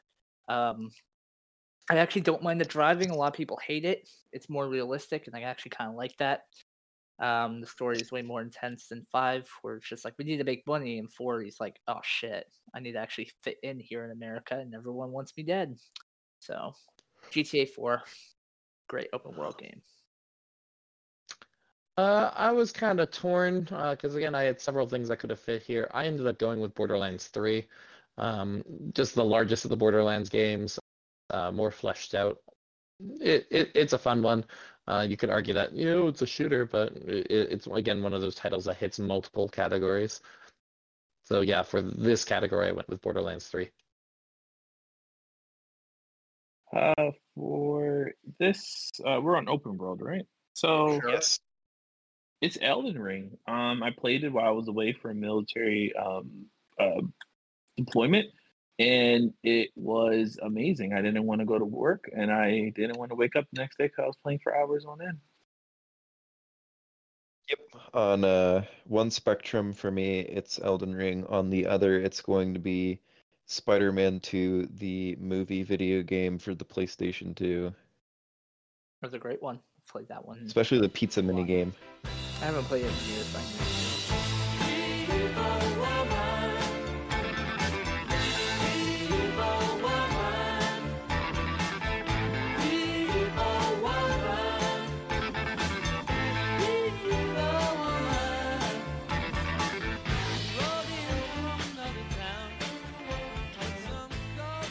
So, those are our favorites of each of those categories. Now we're gonna go around round robin style and give our definitive, indisputable, cannot change ever because people can't change top five video games of all time. So Um, as I said, there's a couple of these on here where I have the same franchises but different games. So they're more for nostalgia reasons, even though there may not in the series be definitively the best. But I will get to it. My number five favorite game I've ever played of all time is the original Bioshock. Um, the twist, the middle of the game is absolutely incredible. The shooting is not the best, but you can get around it. The shotgun has a really good feel. That, that was one of the games that made me fall in love with shotguns in video games. The plasmid is very fun to combo uh, enemies with, especially on New Game Plus when you can just blow everyone up, and there's nothing they can do about it. Um, so yeah, Bioshock One. For me, number five, I've listed here as Warframe. It was tied with Forza Horizon 5 and uh, Warframe, um, but Warframe just eked it out. Again, it's a it's a fun game, free to play. Nobody wants to play with me, um, but it's got insane movement to it. Uh, it's got so many weapons that you can. Uh, not as much customization to them, but you can still make insane builds. Uh, some of the warframes are insane. You chances are you will find a warframe you like one I really enjoy is literally invincible. His special trait is when he dies, he doesn't die. He just starts absorbing life force from everyone around him until he eventually respawns. Uh, but Warframe takes number five for me. Uh, number five for me is the original Assassin's Creed. Um, it entered the genre of stuff kills, and I really liked it. Mine's number five is going to be all three of the Pokemon Gen 1 games, so Red, Blue, and Special Yellow Pikachu, or Special Pikachu Yellow um, for the Game Boy and Game Boy Color. A lot of nostalgia behind them. I've beaten all three of them more times than I can possibly count with each of the available starters, um, and even did some of the stuff like the missing no glitch, caught and completed the Pokédex to the best of my ability because some of them required trading and I didn't have like the capability to do that because you needed like this really old long like Game cable. Boy Link cable. Yep. Yep. Battled using And I didn't- before. Very fun. Didn't have that unfortunately. Um, on some emulators though, down much later down the road, I was able to do it and complete the Pokédex that way. But did Cerulean Cave, caught Mew and Mewtwo, that all that fun stuff. And with number four, this will be my first controversial one, possibly, is the original Forza Horizon. This game has a very, very special place in my heart. Um, it was the first one in the series, of course. I mainly played Forza Motorsport, but having a more open world Forza, where one of the first things you do within the first 30 minutes is drive a 65 Mustang versus a Mustang plane, makes you go, holy shit, this is what this game's going to be. The racing is amazing. You get um, wristbands to face tougher and tougher drivers until eventually you face Darius Flint in his Ferrari, whatever it is. Um, and they they they play that uh, you play that last um, that last race to "Illmerica" by Wolfgang Gartner. It's a perfect song for that encounter. The race takes over ten minutes, and if you fuck up, then you get to restart, like I did four times. And then as a little throwback to that, Forza Horizon 5 had a um, anniversary th- uh, event where you got to re-race Darius Flint, and he is in fact ten years later still a bastard. Took us a couple tries to beat him, but we did. So Forza Horizon one. For me, number four would be Assassin's Creed Rogue. Um, again, um, enjoy Assassin's Creed as a series. I enjoy the storyline of the Rogue of Rogue the most because it's a Templar who's got, sorry, an assassin who's got turned into a Templar. So you spend like the first uh, couple sequences as an assassin, and then the main plot happens, and you then spend the rest of the game hunting down the people you were working with. Um, it, it's a very fun game. Um, it was uh, my favorite of the Assassin's Creeds because it also keeps the naval combat while still being set in like the uh, colonial American uh, kind of setting. Um, for me, it is the uh the recent Spider-Man game that's going to be dropping on number two this year. Um, in Miles Morales, because basically for me it was just basically an add-on that they sold separately. Um, but it is Spider-Man and Miles Morales. Good shit. Uh, my number four is Cuphead. It's one of the first games that I followed, like, from the very first time it was announced to the public all the way to its release. Um, I have done literally everything that that game is in the base game anyway. I haven't touched the DLC yet. Um, everything the base game has to offer, except for beat the final two bosses on expert mode. And um, I love the hand-drawn art style. I love the music. Um, I love the difficulty of the bosses um, and its brutal run and gun levels, especially some of those pacifist challenges. My God, um, I it's it's a phenomenal game. It's one of the games that has probably made me want to pull my hair and teeth out more than any other game. But all in all, it was rewarding, um, and it really like pushed me to want to be better at it, which is why I ended up getting better at it. Mhm. I want to give a shout out though to Forza Horizon One. It was the first game I ever got a thousand gamer score in. Uh, and it was not Nice. 100 percent because they added DLC with a really hard achievement. I did not want to go for it, but first thousand G game. With that, number three, uh, we are now in Sequel Town. Uh, there are no more original games on here. It's one I mentioned already. It is Fallout 3. I Mhm. love Fallout 3. Music, fantastic. The quest line, kind of dumb, but it doesn't matter. The side quests are amazing.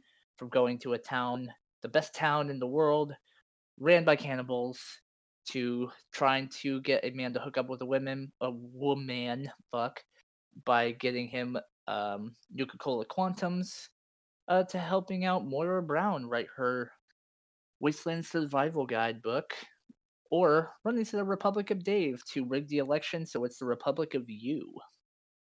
Fantastic game. Um, you can blow up Megaton, you cannot blow up Megaton. Uh, yeah, so Fallout 3, great game. Top Gear top tip. Uh, if you go to Tenpenny Tower and side with the ghouls, they will give you a ghoul mask, uh, in which case ghouls will not attack you. So uh, if you hate Tenpenny Tower or you don't care about Tenpenny Tower, go get that because it makes the subways so much easier. For me, I went with Pokemon Silver slash Pokemon Soul Silver, which was the remake of Silver. Uh, so Pokemon Silver was the first Pokemon game I ever played, um, and I played that religiously. I recall even at night uh, with like my little green ghost lamp from IKEA, which I think is part of the reason why my eyes are so bad as they are now. Um, because the Game Boy Color I had, you know, doesn't have a backlight to it. Sure Um, and when Soul Silver released, um, it's just everything remastered better. You had the following Pokemon, which uh, wasn't present in Souls uh, in regular Silver, but they still had, you know, Lugia, um, who's got an even cooler um, like entrance sequence now. Because in Silver, he was just sitting there. Soul Silver, there's this whole dance and such. Um, they improved the storyline. Uh, just it was everything was better. So I kind of tie them as both because I really enjoyed Soul Silver as a game. Soul Silver is pretty good. Uh, so for my number three, I am going to put Bethesda.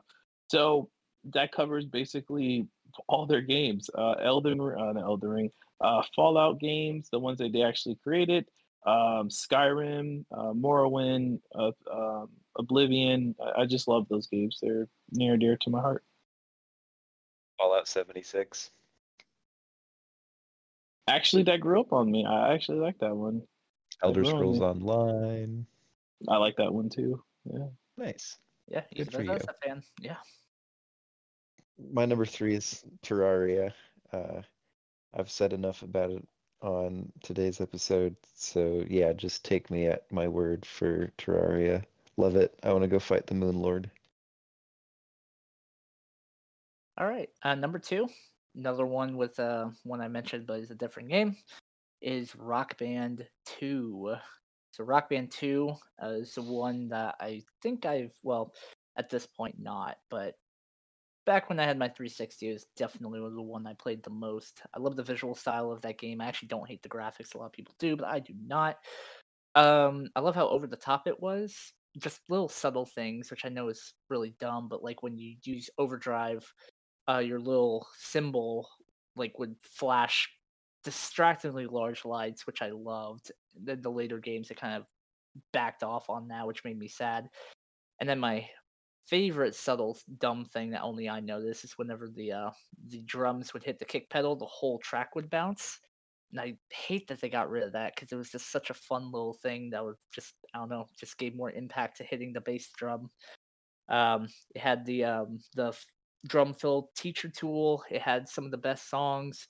Had the it was the closest one that was gonna go for the endless set list, but I just couldn't beat Visions. That song is total bullshit. It is straight death metal, and I couldn't beat it on any instrument except you know vocals. But I didn't want to sing for seven hours. So, other than that, Rock Band Two. Uh, for me, number two, it's not going to be a shocker here, but it's going to be Rime. Uh, I've said enough about Rime as it is. I still think everyone should get a chance to play it, even if you do have to spend 35 US dollars to play it. nice. It's a Uh, puzzle. my num- It is a puzzle game. It's the only game that's made me cry. It's a work of art, both visually and in its in its music. It is well worth the money. Go play the game. It's a puzzle. Alright, It go is ahead. beautiful. Sorry. Uh, my number two, uh, no surprise here, is Elden Ring. It's actually a really well game. I like the the Soul series that they played, even uh, Bloodborne. Uh, so having that ability to play it on just a grand scan, uh, grand scale, in sense of like open world and the ability to like really go wherever you want and get your ass beat no matter what you do. Um, it was actually pretty good, and I'm glad that I got to play it. And I'm probably going to get it for PC. Nice. really well game. Um, my number two is Destiny 2. My over 3,000 hour playtime in that game, my second job, uh, speaks for itself. All right, and then we are on to our number ones. Would you guys like to take a guess of what my number Friday one Friday Night is? Funkin'. No, Guitar Hero 3. no. Resident Evil 4. Resident Evil 4 is correct. Resident Evil 4, Let's go. most favorite game of all time. As I mentioned before, tuned perfectly. I've beaten that game many and many times. I tried beating on professional. I can't do it, but that doesn't make it a bad game. It just makes me a bad player. Um, yeah, it's just it's always a game I can come back to. Like Resident Evil 7 was really close, but I haven't been able to replay it as much as 4. Just 4 is just so much more fun. It's just the perfect game. I can't wait for the remake. I played the demo. Very fun. I don't know what everyone's complaining about. I think it's different, very fun. And yeah, so Resident Evil 4. Um, Lightfire, I want to take a crack at yours. Is it Destiny 2? It would be Destiny 2, and Zang has mentioned the uh, the the hours, and I was trying to bring up the hours, but I'm having an issue getting it to pop up here. So, uh, soybean. I want to take a crack at it. I would have said Skyrim. So, we didn't mention it for Dead Space. No, Um, let's see. What's the most perverted game I could think of? Otherwise, Destiny 2, but Um, think that would is be it Dead or Alive, the the beach one, the the, the, the one where they're just on the beach? no. So Is it, jet, surprisingly, is it the jet ski game? no. My favorite game of all times is the main series Pokemon games, all of them. Um, I usually buy all the versions. So if there's multiple versions, I buy both. Save his life. And I just love Pokemon. Like even now, my friends will be like, "Bro, why you play that? You're about to be 30." And I'm like, to me, it's I played it since I was like five, so it's always gonna have a, a place in my heart. And yeah, Pokemon. It's Um, totally fine that it that you're 30 and still play Pokemon. It's not fine that your top five is about 50 games. hey, listen, I have Really, Yeah. every game. I, I just went and I want to be picked pleased. one title. You could have at least done an, His done number the same three. courtesy. His number three was Bethesda as a company. yeah. Everything, every, even Todd. Howard himself. Yeah. Um, and Now he's he's Tom got Howard The touch. Pokemon Company. Yeah. Before Um, y'all go and guess my number one, I Destiny. want to just throw a special Destiny shape. was number uh, two. Yeah, that was, Was my it? number two. Oh shit. Before, yeah, before y'all guess my number one all-time favorite game, I do want to give a special shout out to Undertale. Um, for some reason, it just didn't fit into any of the categories we mentioned today, but I think it is a perfect game in terms of story, in terms of music, in terms of gameplay. Um, I really wish I could have included it in one of those other categories today, but I just couldn't find the right spot to encapsulate what that game means to me. So that is an honorable mention, um, not my number one though. Because you already mentioned Destiny. You already put down Terraria, Cuphead. I have mentioned it today. I will say Mm. that. It's gonna seem obvious in hindsight. I don't know. I'm tired. Okay. Uh, let's pass it on to Lightfire. I want to say that it's Smash Bros. Okay. Uh, Uh, what I- about you? Whatever title specifically, I don't know, but I want to say it's Smash Bros. It'd be Brawl. I feel like it's your new obsession. It's uh Hi-Fi Rush. No. Nope. This was my stealth game, which is Sly Cooper 3 Honor Among Thieves. All time favorite game. Yep. Destiny 2, the best shooter of all time, got beaten out by a raccoon. Fantastic. Yep. and a turtle, and a hippo, And a worm. and a fox. It's it's just the It's fine. PlayStation version of Star Fox. Yeah, pretty much. No, I'm not. Yeah. No, I'm not like, boy, you fucking idiot. No, I think it's Oh, but the it's pretty vault at the end of the third one where you see his entire family's history. One of his one of his family members is literally like the actual real life thief DB Cooper, which is where he gets his namesake Sly Cooper from, which is really funny. Um I I just I love those games so much and they were very formative for me growing up.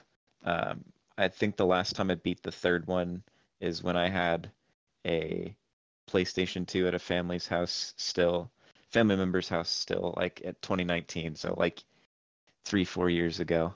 Would love to play it again someday. Um, otherwise, it's otherwise it's Destiny 2. Destiny 2 is a close second. I just find it funny because I don't think I've ever heard you talk Sly Cooper before today. it's, it just shoots up to the top of his favorites, which makes sense. When why would we ever need to talk about Sly Cooper? Yeah, we're not on. I, I can't play any of them on Xbox. Otherwise, I would recommend. You can't Like, play any Kingdom Hearts on try them. Xbox apparently either. Uh, Yeah, that's not nope. true. not a single Um, one. yeah, None of them. yeah. Another, I guess, uh, another honorable mention since you threw out Undertale Road 96. Play it. It's cheaper than Rime, and it's about the Same. same length. Undertale's cheaper than both of them. Yeah, so I guess Undertale is the true best game here. Um, I never Yeah. completed Undertale. I almost beat it. I was just under leveled, and I didn't want to go level up. It was a fun Does game. Undertale So- have leveling? I thought it did. Kind of, sort of, but not really. Um, it depends on the route you take too, because there's three. There's three routes. Uh, There's the neutral took this route. The Neutral route, but Yeah, there's the neutral route, which is the first time you play. The true pacifist route, which is like the true ending to the game, and then there's the genocide route, which don't do it. Just if, if you're if you're cu- if you're favorite. cur- if you're curious enough, watch well, YouTube guides on it. Just don't actually do it yourself. It's heartbreaking. Y- Most people turn back. Most people try the first few like levels or like bosses of of the genocide route and then turn back because like, ugh, that's another reason why I love that Mm. game so much. I could go. The, I could go. the game is and meta, on. and it will use that knowledge against you. Yeah. Like I think I Oh, tried yes, a different it- save because I did something wrong, and then I had the flower pot. He was like, "Ah, you also have the power of the save." that's awesome. Yep. He was like, Um, "Oh, you killed my mom, but you uh you decide to undo that, huh?" Well, I remember. That was one of the first things that ever happened to me in that game, and I literally closed my laptop and walked away for the rest of the day because I was terrified. yeah, unfortunately, it's getting cut off of. It's uh being removed from Game Pass really soon. Which really sucks because I was. Now I kind of want to play it. I guess I can. I just gotta do it quick. So, um, next week's topic is going to be da da da da spouses and gaming, relationships and gaming. What's it like to game with a spouse? What's it like to game with a spouse around? What does your spouse think of your gaming? find out next week on the Pass the Brain Cell podcast, sponsored by OnlyFans.com slash dadbod, where you can find Soybean's sweatiest photos of his feet. As well, you can find them on Feet Finder. of course. Um, if so, if you've made it this far, thank you. This was a very long recording session, um, but it was it was very fun. Uh, one of my we made the mistake of talking Destiny at the start. I knew that we should have gone straight for the topic, but No, it's it was fine. Like it wasn't it wasn't that long, and I mean I was part of it too. I just sit- didn't sit there in That is true. so better than last week. yeah. Well, I mean, my goal last week was to talk less, and it was great. I think the episode uh, was much better for it. So, And then next week, where Dying goes over his other four uh, best of for each genre. but you next week, but next week, spouses and gaming, relationships. And That's what he's. That's what he's gonna do while we do the spouses. Um, if you have anything to say about what your favorite games are, send us an email to braincellpod at gmail.com. We did not get any responses this week, uh, Andrew, because you know I don't care if you do it multiple times. Just write in. We would love to keep hearing from you, or anybody else who listens. Soybeans, fuck boyfriends, Lightfire, you know. And then Rubbins, I don't think he tells anybody. I tell everyone our podcast is terrible, and you know what? I'm not wrong. Um, yeah, we're on we're on Spotify, obviously. We're on Apple Podcast. We're on Google Podcast. Note about Google Podcast. Um, normally these drop on Thursdays at 9 a.m. Central Standard Time. Apparently, they do not drop on Google until Friday, 9 a.m. Central Standard Time. So watch out for that if you're on Google. We're apparently on a bunch of other podcast platforms. So if you listen to us from any of those, you are a nerd. Um, and of we course, wholeheartedly embrace your nerddom. and of course, um, leave a rating, review, whatever. Tell us why we're terrible. We would love to know why we should quit the show and never talk on the internet again. And um, with that, I've been one of your hosts, Exotic Minivan. I have been your second Lightfire 53. And I have been the happy third, EJ Soybean. And lastly, but not leastly, as always, signing off, at least under this name, unless someone of a similar name comes around close enough that we can call it a comeback. Little Devil Rubbins.